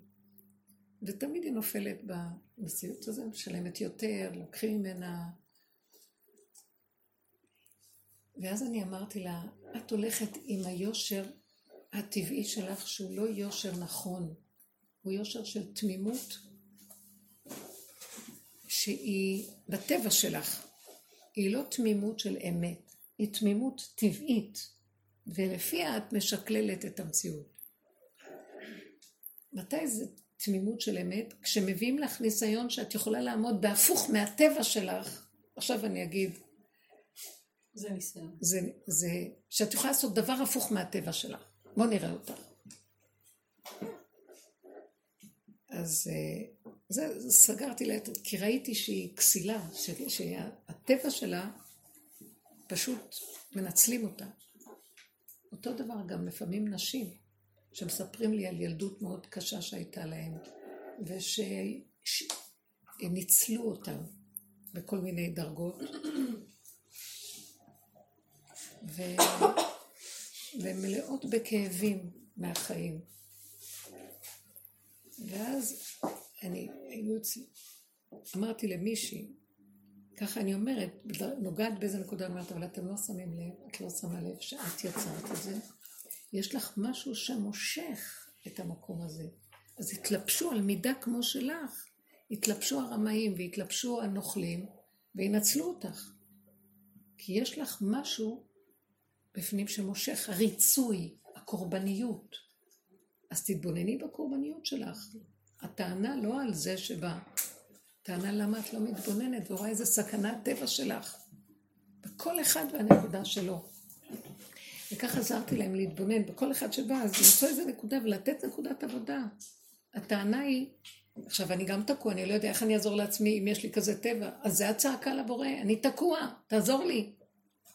כי איך זה יכול להיות שנתת לי טבע של קורבניות? למה נתת לי טבע של קורבניות? כל מה שבורא, הבורא ברא. לא נתת לי טבע של תמימות. אצל הסיפור השני. כל מה שברא הבורא, שלם בעולמו. ברגע שהוא מגיע לתודעת עץ הדת, התודעה שיושבת על הטבע, היא גונבת את הטבע הזה. בואו ניקח יסוד הקורבניות. השם ברא את האדם שיש לו את היסוד של ריצוי וקורבניות. אתם יודעים למה הוא ברא את זה? כי הוא רוצה שהאדם הזה ירצה אותו ויתקרבן אליו. המידה הכי גבוהה של כל הצדיקים זה לזכות להיות קורבן אצל השם. אתם לא יכולים להבין את זה. ואנחנו מתקרבנים אחד אצל השני. יפה. מה עושה הטבע הזה? הוא מחצין את זה החוצה, וזה אחד מול השני. אז יבוא השני וינצל. לא התקרבנת את זה להשם, לא השתמשת במקום הזה להתקרב להשם. טבע של התמימות. זה מאוד טבע יפה, מושלם. אבל אם את תמימה לפני אריה טיפש שיבוא ויבוא, כמו העורב והשועל, גנב אותו על המקום, טיפש שכמותו. וככה אנחנו חיים, כי לא מתבוננים ולא רואים, ואנחנו בני אדם, הם חיות. כל המשלים האלה זה להראות לנו על המציאות שלנו, ולהתבונן, ולתת נקודת עבודה, ולהתחנן להשם. כן, אני תחת חוק שקשה מאוד והוא גונב אותי, והוא כבר נהיה בעל הבית אצלי, זה לא התחיל מהיום.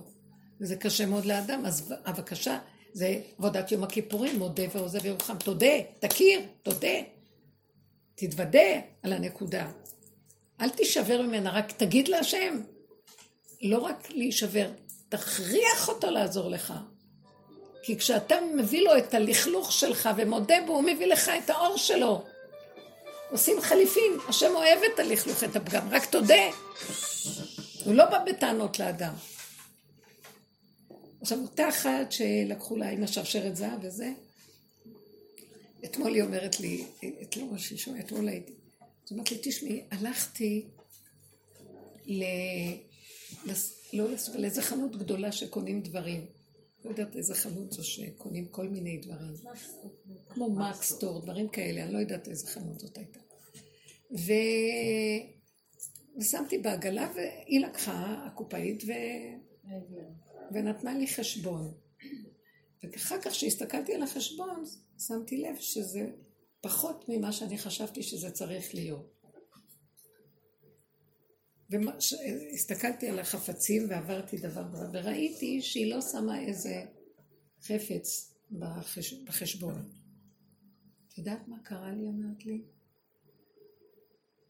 היה לי רגע איזו התלבטות, ובא איזה כוח ואמר לי, תפסיקי, תשתקי, תלכי. לקחתי את העגלה ויצאתי. ואז היא אומרת לי, תגידי, מה זה היה? אני לא רגילה. אז אמרתי לה, תקשיבי, מי שהולך, והיא מאוד בדרך, היא מתבוננת בעצמה, היא רואה את הנקודות שלה. אמרתי לה, תקשיבי, כשאדם הולך עם האמת, זו נקודה מאוד מאוד פרטית בינו לבין השם, ברגע של ההתנסות, ברגע של הסיבה והסיטואציות שונות. אם את הולכת עם השם, עם הפגם ועם השם, ואת כבר חטפת מהפגם שלך מכות, זה לא כמו שאת הולכת עם המוח של עץ הדת, הלכה, את צריכה להחזיר. אין מוח. יש רגע אחד שאם את מחזירה אותו אחורה, את כבר לא באמת. את באותו רגע שהיית בקופה לא ראית. כשהלכת, אז אמרת לעצמך, רגע, כבר יצא. אה, רגע, אבל אה, זה נראה לי לא המחיר, הייתי צריכה יותר לפי שיטתי. ואחר כך היא בדקה וזה, פתאום משהו עצר אותה מלחזור. אמר לה, מה שהיה היה, ועכשיו זה, זה אני פה בסיפור, קחי ולכי. אני יודע מה הצדק והיושר היותר גבוה מה שהולך לפי הקופה. ככה אמרתי לה. אמרתי לה שכשאנחנו עומדים בנקודת האמת, אל, בשביל אחת כמוך, אחד רמאי, הייתי אומרת לו, תחזיר את הסבתא של אמא שלך גם כן תחזיר. אבל אחת כמוה. אני מכירה מישהי שהחזירה, באה והחזירה, והמנהל שמע מזה ופיטר את הקופאית מהעבודה. והקופאית שלחה לה מכתב ואמרה לה, תדעי לך, בגללך פיטרו אותי מהעבודה. נורא ואיום. לא, יש לך סיפורים מעניינים. אני מאוד אוהבת את זה, כן. זה יפה. יפה, ממש. זה הביתה. לא רק זה, אני... מישהי אמרה לי שהיא עלתה לאוטובוס ולא היה לה אה, כרטיס, לא היה לה ניקוב או משהו, אני לא זוכרת מה. עכשיו, היא לא יודעה מה לעשות, היא יודעת שהיא עכשיו עומדת ליד הנהג, והנהג אה, יגיד לה, שימי. אז היא מתפללת לה שם, אין לי, אני לא יודעת מה לעשות. תרחם עליי שלא יתפסו אותי, ואני לא יודעת מה לעשות, אני חייבת לעלות. אז היא עולה, ואיך שהיא עולה, הנהג צועק, את מפריעה פה, את תזוזי, את מפריעה לכל האנשים, את לא מבינה שאת מפריעה לי? עכשיו, היא לא יודעת מה לעשות, כי היא רוצה להגיד לו שאין לה, והפה שלה לא... והוא צועק, גברת, את תרדי מהאוטובוס אם את לא תזוזי פנימה, זוזי כבר. בסוף היא קולטת שהשם ריחם עליה, שמע את תפילתה, ואומר לה, זוזי. אחרי כמה זמן, אז היא אמרה בליבה טוב, ברגע שאני אוכל אני אחזיר את זה. היא אומרת, חצי שנה עברה ופתאום יום אחד היא נזכרה שלא החזירה. אז התחילה לצחוק. כאילו משהו בתוכה אומר, צדקנית, מג, מגד, מגן עדן הצדקנית. מה שהיה באותו רגע היה, נגמר, הלך שלום. אל תכניסי את המוח, תפתחי את המוח, את חייבת ללכת לפי דין תורה. לפי הדינים של התורה, דינא דמלכותא. חשוב, תגידי, הם גונבים אותנו, מה, אני אעשה חשבון, אל תעשי חשבון לעצמך. אבל אם אני נכנס בתמונה, וזו סיבה שהיא חזקה עלייך, אל תפתחי את המוח. למקום אחר. קדימה, רוצי הלאה, ואל תחשבי, נחשוב. אשת לא תחזירה את הראש אחורה, הלכה לאיבוד. לא, לא חושבים. כי האמת היא הרגע ונגמר, הרגע ונגמר, הרגע ונגמר. התגליתי, הראיתי לך, זה שלך, לכי. אני יודע איפה הצדק והיושר בעולם, לא את. לא המוח גם ש, של ההלכה. עכשיו, ישמעו אותי, זה נשמע לא טוב. כי אנחנו חיים עם המוח, והם צודקים, התורה צודקת, תורת עץ הדת, בזמן הגלות אומרת, נכון, אבל אנחנו נגיע למקום, מי שהולך בעבודה הזאת, בתוך החורים והסדקים וחושך על פני תהום, אין לנו שליטה, אין כוח. חיים עם סיבה, חסרי אונים, יבוא איזה משהו שהוא סותר לך איזה מה, ואת כולך עומדת ככה, אל, תפ... אל תפתחי את המוח, אל תפתחי ראש, לכי לרגע הבא. ותני להשם להתגלות, זה לא... יגיעו זמנים שהשם יראה לנו מי כאן שולט ומהו היושר. אין לנו יושר אמיתי. אבל אנחנו, בגלל שאין ברירה, העולם נראה ככה, וחייבים שיהיה כאן צדק, כי מול העולם, אז כל אחד יגנוב, צודק, הלכה צודקת כמובן, וחייב לעשות סדר פה. עכשיו אנחנו רואים את זה טוב טוב. אזרחים תמימים, וכולם משלמים מיסים, והכל עושים הכל. וואי, איזה גניבה המונית יש פה, זה לא פשוט בכלל. מיסים כל כך גבוהים. האוכל כאן ברמות שאי אפשר לתאר יקר. מישהו בא מבריטניה, היא באה, היא אומרת, הלכתי לעשות קניות, לא האמנתי מה שכאן קורה. בחמישים פאונד אצלי אני ממלאה עגלה, חמישים פאונד, זה בוא נגיד, כמה זה? כפול שלוש, ארבע, לא יודע. אני ממלאה עגלה מלאה, 200, 250 שקל. מה קורה אצלכם? אלף שקל לא יצאתי עם כלום. אה, החיים פה לא פשוטים, השכירות, הכל, המיסים. אה, ת- תקשיבו רגע, זה פשוט, אנשים לקחו הלוואות, פתחו עסקים, שבו בבתים, שבו בבתים, טוב, אז תשלמו להם, אז תעזרו להם, מבטיחים, לא. הרסו את אה, גוש קטיף, נתנו לאנשים בתים, הרסו להם את הבתים, זרקו אותם מהבתים. טוב, פיציתם אותם במשהו? עד היום. דברים לא, תקשיבו, לא, זה דינא דמלכותא דינא. עכשיו, אנחנו לא צריכים לעשות דין לפי מה שאני אומרת, כי יש באמת הלכה. ויש לנו, אין לנו רק את עינינו לאבינו שבשמיים.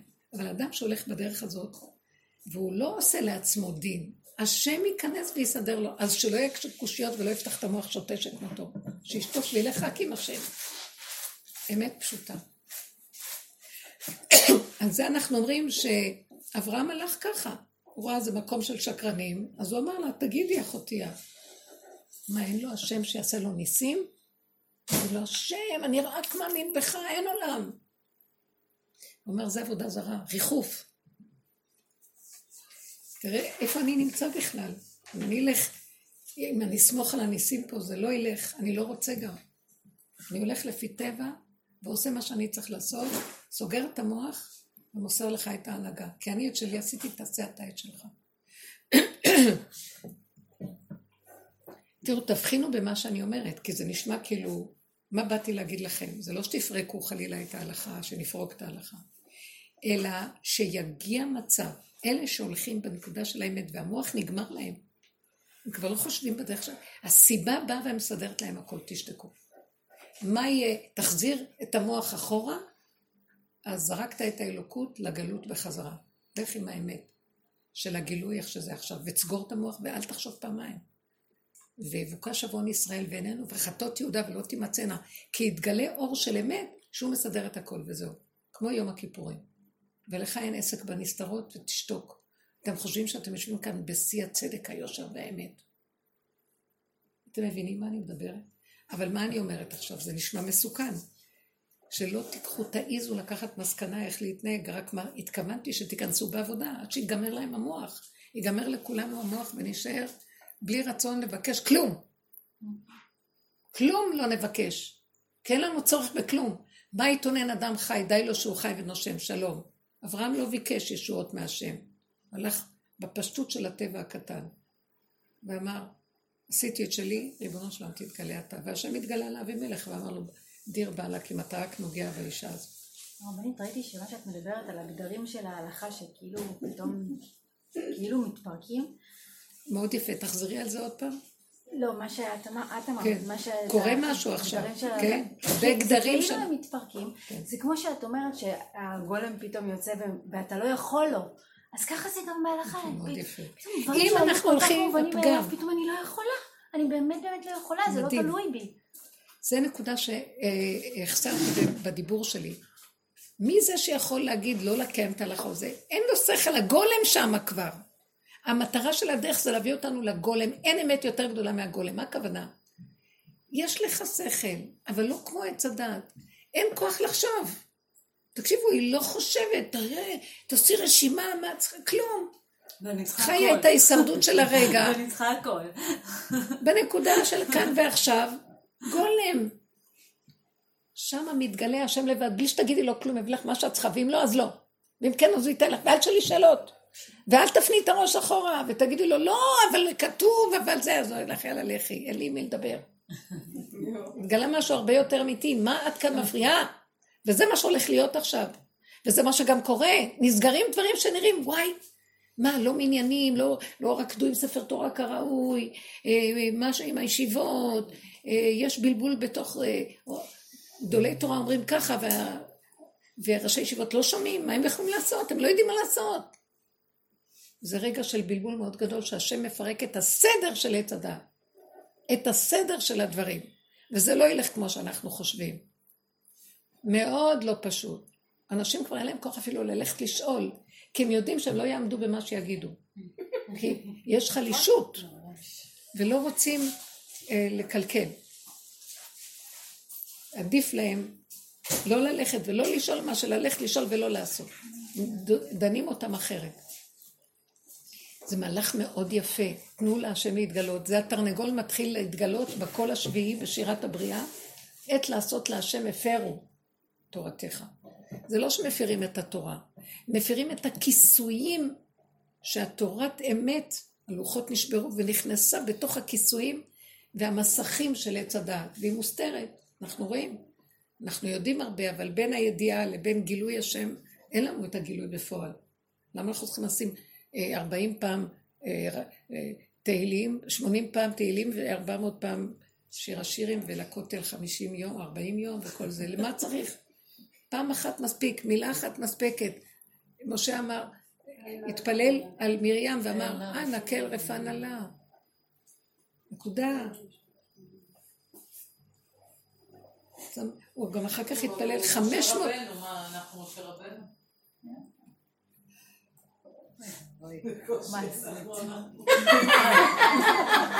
זה בדיוק, זה בדיוק, זה בדיוק מה שמפיל את כל העם הזה. הוא היה משה, אה, שמת אותו על איזה עץ גבוה, אז בשביל מה השם הוריד את משה לפה? הוא מאוד אדם פשוט, פשוט, פשוט, פשוט. הפשטות שלו הביאה אותו לגילוי השם. אז בואו נלמד ממנו פשטות. מה זה ומשה היה עניו מכל אדם? זה משה רבנו. עניו כל אחד יכול להיות. עפר ואפר מצוי לידינו הכי קרוב. למה שלא נהיה עפר ואפר? כי כל הזמן אנחנו אומרים, לא, זה היה אברהם אבינו, לא, זה היה משה רבנו. הם הרגו את החיים שלהם בשביל שאנחנו נלמד מהם איך לעשות, ובסוף אנחנו לא, הם סתם מתו בשבילנו. זה לא טוב, זה דבר שמפיל. הקטן כקוטנו והגדול כגודלו. אני לא, אנחנו לא צריכים להיות משה רבנו, גם לא אברהם אבינו. אנחנו צריכים להיות מה שאנחנו, רב זושה אמר, לא יבואו אליי בטענה למה אני לא משה רבנו, יגידו למה אתה לא היית זושק, למה לא מיצינו את היכולות שלנו עד הסוף. והסיפור הזה הידוע שאני תמיד מספרת לכם, על אה, ששני רבי יהושע בן אילם, שהיה תלמיד חכם גדול ואדם צדיק, ורבי, וננס הקצב, שהיה קצב, שהוא הראו לו בחלום, זה היה תלמיד חכם, רבי יהושע הראו לו שיש חלום, חבר שלו לעולם הבא זה ננס הקצב, אומר, הוא היה אדם ענב וצדיק, אבל הוא אומר, זה לא מתקבל על הדעת, אני תלמיד חכם והוא קצב, איך יש כאן שכנות בכלל? הוא רצה לחקור את זה. הלך וחיפש איפה יש כזה, עד שהוא הגיע לאיזה עיירה, והראו לו שיש כזה, וישב שם והתחקה אחריו וראה שזה אדם בעל מידות לא רגילות. טוב לב שאין כדוגמתו. אה, נזהר במשקולות ובמידות, הוא קצב. אה, נותן אה, חסד לתלמידי חכמים, מחלק בשר, מטפל בהורים הזקנים שלו כמו שזה לא יאומן. ופשוט התפעל מהמידות שלו ואמר לו, אני מודה לך, התוודה אליו ואמר לו כך וכך חלמתי וזה, ואני שמח שאתה חלקי לעולם הבא, הלוואי שאני אזכה לחיות לידך. ועדיין נשאלת השאלה, איך זה באמת, נכון? אנחנו יכולים לומר שהבן אדם, כל אדם בא שונה מהשני. טבע שונה, מידות שונות, אה, ניסיונות שונים, אה, צורת משפחתיות שונה, נתונים שונים. מה השיתוף שיכול להיות כאן ביניהם? זה עובד במאה אחוז למצות את מה שהוא בא בעבורו. יהושע בן אילם נתנו לו שכל חריף פלפל. יכול היה ללמוד תורה, והוא ניצל את הכוח הזה והשקיע עד הסוף. וזה, לא נתנו לו את השכל, נתנו לו כוח המעשה, ונתנו לו תמימות וישרות המידות. והוא עבד על המציאותו. בוא נגיד, אם זה ישרות המידות, הוא הגיע לישרות המידות על ידי עבודתו. זה במאה אחוז עשה את עבודתו וביצע את כוחותיו, וזה במאה אחוז מיצה כוחותיו, והם כוחות שונים. שניהם שווים לעולם הבא. הבנתם מה אני מתכוונת? כי לא באים בטענה לבן אדם, למה אתה לא מוישה רבנו? באים בטענה למה אני לא לומד ממוישה רבנו, איך הוא ניצל במאה אחוז את כוחותיו לעשות משהו הגיע אליו, ואני, הקטן כקוטנו, לא מצליח לקחת את העקרונות ולעבוד, לא מבקשים ממנו איתנו אה, השתוות בצורה, השתוות בערכיות, את מבינה? הקטן יכול להיות שווה לגדול באותו ערך של עבודה, של מאמץ, של עמל, של יגיעה, של נתינה. וזה דבר חשוב לקחת, זאת אומרת, אנחנו לא כמוהם, זה שטחי מאוד להגיד את זה. אתם מבינים? כל הדורות אנחנו מפספסים בגלל זה. כי אנחנו קטנים, חלשים, אין לנו כוח. נכון שאנחנו טוענים חלשים. דווקא מהקטן הזה, אתה יכול למצות לגמרי את הקטנות שלך ולהודות בה עד הסוף ולהסכים איתה ולא להישבר ממנה. טוב, לך עם הקטנות, בוא נראה, אבל עד הסוף, לא. אז או שאתה קטן או שאתה גדול, מה? מבינה? זה אנחנו לא ממצים, ונדמה, ובזה בא היצר ואומר לו, לא, אתה לא משה רבנו. כן. אני פעם אמרתי את המשפט הזה למישהי, ואז היא, את מה שאת אמרת, אמרתי לה שאת אמרת את זה, אז היא אמרה, אז מה העניין שאמרו למשה רבנו, אני לא כל כך זוכרת במדויק, שאם היית מתפלל, הוא התפלל 400 פעם, אבל אם הוא היה מתפלל רק עוד פעם אחת, הוא היה נכנס לארץ ישראל. משהו כזה. 515 תפילות היו לו כדי שייכנס לארץ ישראל. והשם לא אמר לו עוד תפילה אחת. השם אמר לו, תפסיק להתפלל, אני לא אקבל את התפילות שלך. אז היא דעתה בעצם. לא, רש"י אמר שכאילו, שמה? הוא היה מתפלל עוד תפילה אחת, אז נכנס. רש"י אומר זה. שאם הייתה לו עוד תפילה אחת, הוא כן. נכנס. זה מה שהיא אמרה. ועוד שאלה. אתם מבינים עכשיו את המוח הזה? לא אם. היה עושה כך וכך, אם לא כך. וכך. וזה רק אם של רש"י. באמת הוא לא נכנס. כי המוח של רש"י הוא מוח של תודעת עץ הדת, והוא מפרש, הוא גם היה מוח קדוש ועליון, אבל התפקיד שלו היה לפרש לפי התודעה של עץ הדת. כאן, במציאות הזאת. אז הוא, הוא מפרש לפי עץ הדת. אם, ואבל, ואולי. באמת, באמת, המציאות הוא שהוא לא נכנס. כי השם לא רצה שהוא ייכנס. אולי היה צריך להיכנס. אם הוא היה נכנס לארץ ישראל, לא היינו עושים עבודה, היינו ישר נגלים על המקום ובזכותו, ולא היינו עוברים את כל המהלכים של עבודת אמת עד הסוף. כי השם רצה שכמו שהוא עבד על עצמו, כל אחד יעבוד במשך הדורות. יש כל מיני סיבות, זה לא אני אומרת, זה המפרשים אמרו. עוד שאלה אחת. אני אמרתי לבת שלי, תדייקי את התפילה שלך בדיוק למה שאת רוצה.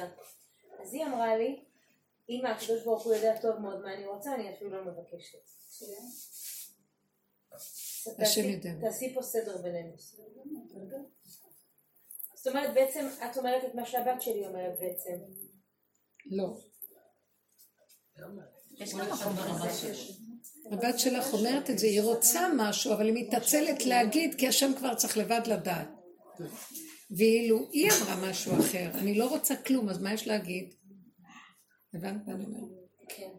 אז זה שאני אומרת... היא עוד רוצה משהו, אבל היא לא אומרת. זה שאני כי היא אומרת... טועה שהיא אומרת, אני לא אגיד כי השם יודע.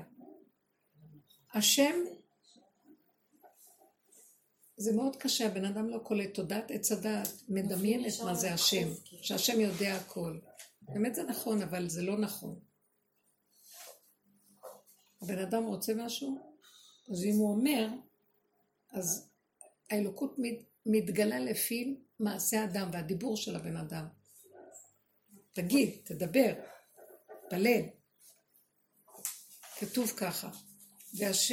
וגשם לא ירד, והשם טרם המטיר גשם על גן העדן, כי אדם לעבודה, לעבוד את האדמה אין.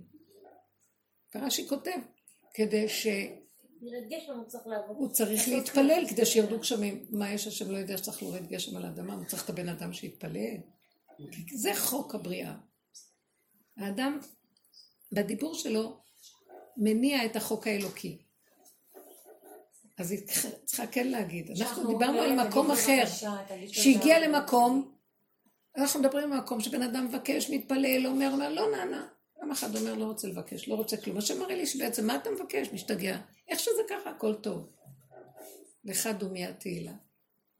אז במקום הזה האלוקות מתגלה בלי שתצטרך את החוק להניע אותה שתתגלה. היא מתגלה כי הגעת לגבול של הגולם עד הסוף, ואין יותר שום דבר מה לעשות, שקט, יותר טוב, והיא תתגלה על המקום, בלי שום דיבור, בלי שום כלום. כבוד הרבנית, פעם באיזשהו שיעור, המסטיק היה בדמי, כי, לא יכולתי להתרכז.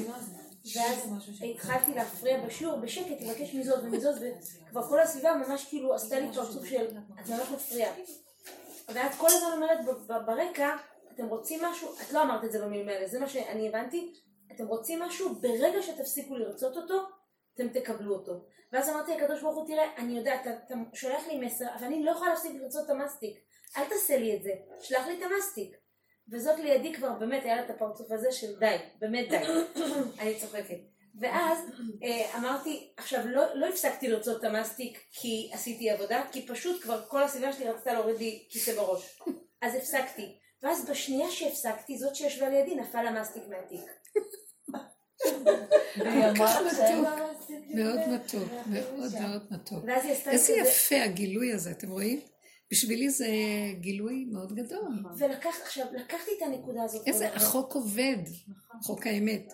בדיוק, לקחתי את הנקודה הזאת של המסטיק, אני רואה את זה גם עם הטישו, אז זה, זה נשמע מה זה מטומטם אם אני אומרת את זה, זה לא הטישו, זה באותו רגע, זה, זה כל כך גדול הדבר הזה, אז כאילו, אני, אז, אז אני שואלת, באמת, אם אני באמת מפסיק לרצות משהו, הוא בא עד אליי, למה? כי את התשת את הכוחות שלך, אין לך כוח יותר לבקש, אין לך כוח לחפש, די. הלכת עד הסוף והתייאשת, עד שהתייאשו מן הגאולה, הגאולה תבוא. כאילו אל תחכו. אל תחכו למשיח. מצפים למשיח, לא מגיע. מפסיקים לצפות. היסח הדעת, מציאה, קרב ומשיח, באים בהיסח הדעת.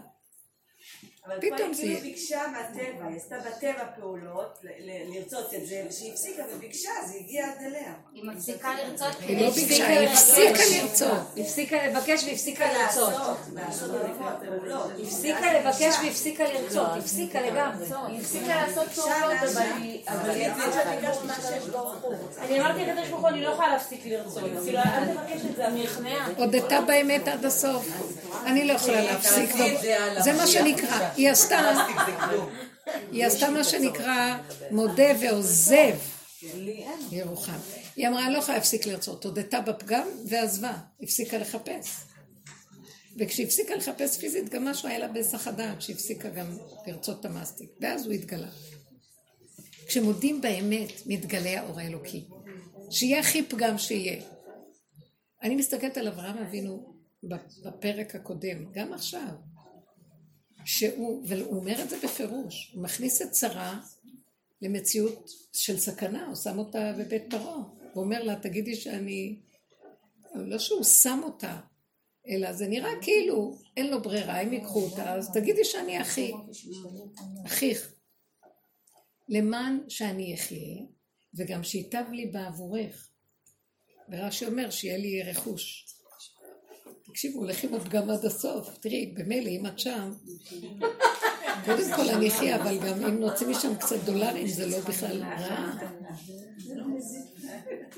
הוא מודה בפגם, הוא מודה בנקודת האמת. עכשיו, זה לא סתם להוציא מהם, ברור שיש בזה נקודה, הוא מעלה משם ניצוצות קדושה, שהחומר, כמו שכתוב, וחמושים עלו בני ישראל ממצרים, הם אה, הוציאו משם את הזהב והכסף, יש בזה הרבה, הנשמות של המצרים היו בתוך הזהב שלהם, הם העלו ניצוצות, עכשיו לא סתם מצרים, יש הרבה ניצוצות של קדושה שטמועים בתוך הקליפה, אז הם העלו את הכל איתם.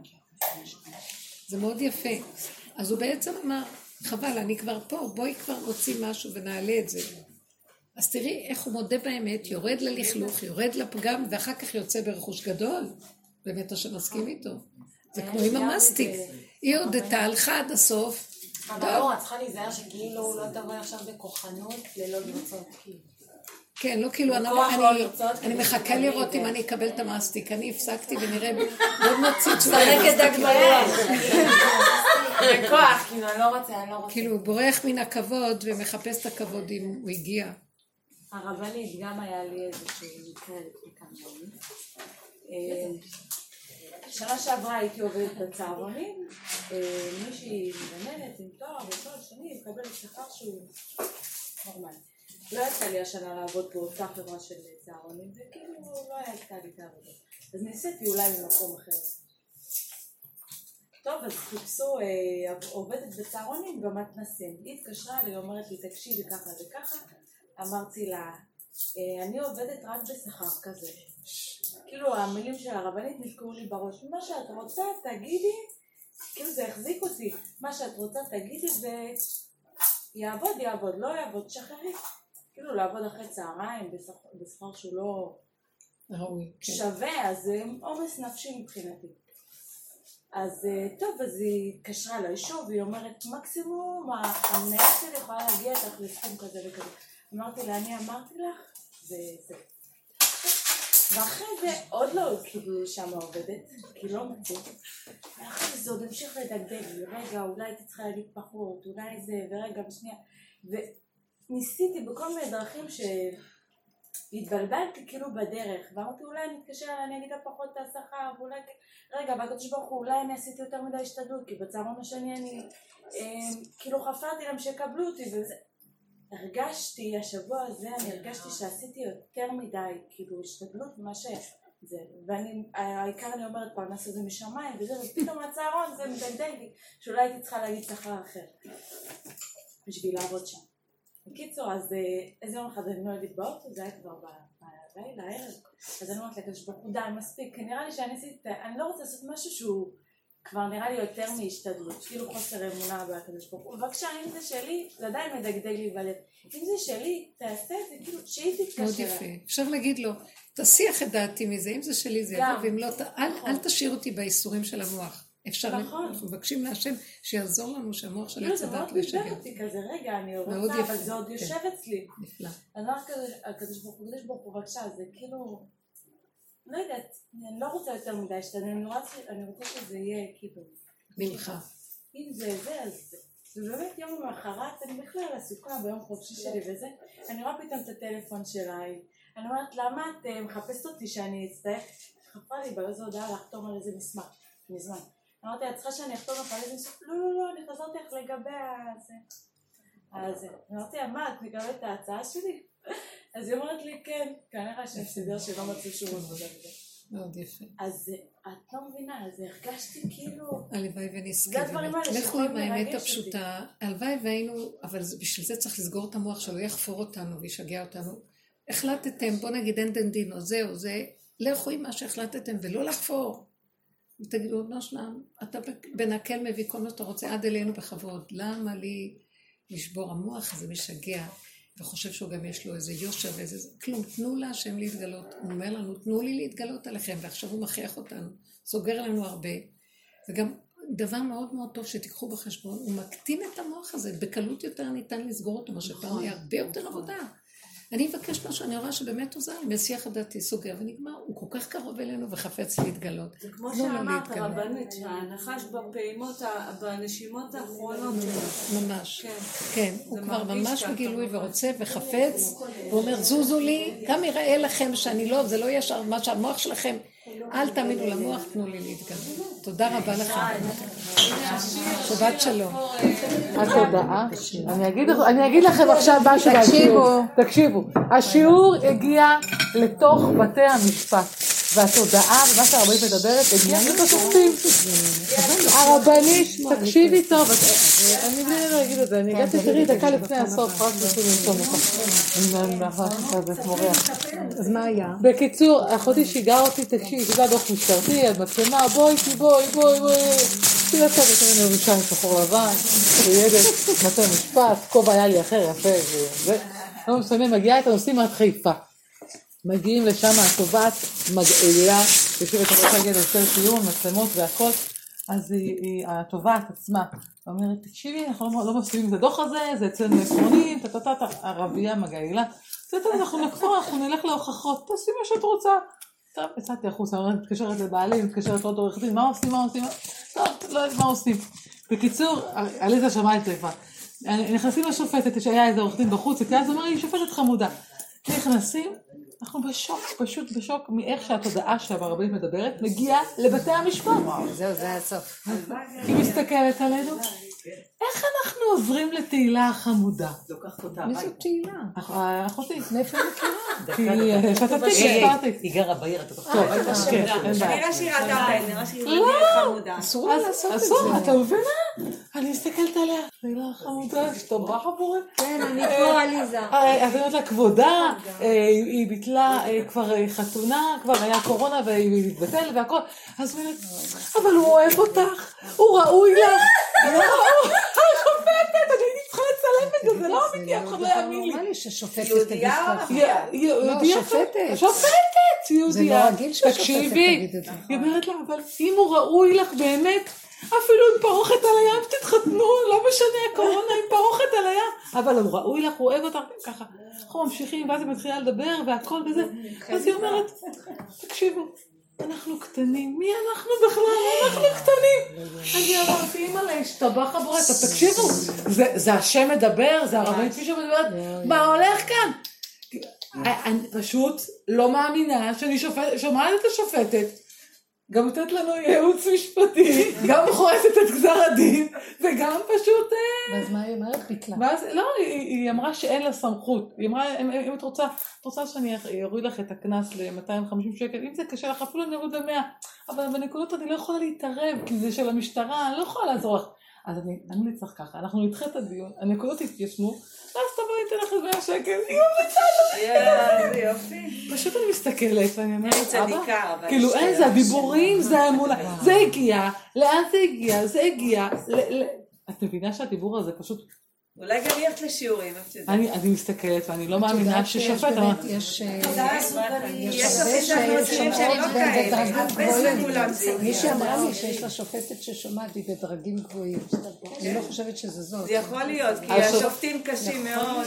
מה? כן, אמרתי לה- אני. אמרתי לה, גברתי, אני לא מאמינה ששם גאווה שאני, את יודעת מה הולכים לשופטים בתל אביב, ואת יודעת איזה, מי מעיפים אותך מהכל בדרגות אז והאף בשמיים, מה אמרה ערבייה, טובת ערבייה? מה? הסכימה, הסכימה עם הכל, השם היה היא. פשוט הסכימה עם הכל, היא לא כל שנתיים, אמרה אין בעיה, אין בעיה. לב מלכים ורוזנים ושופטים.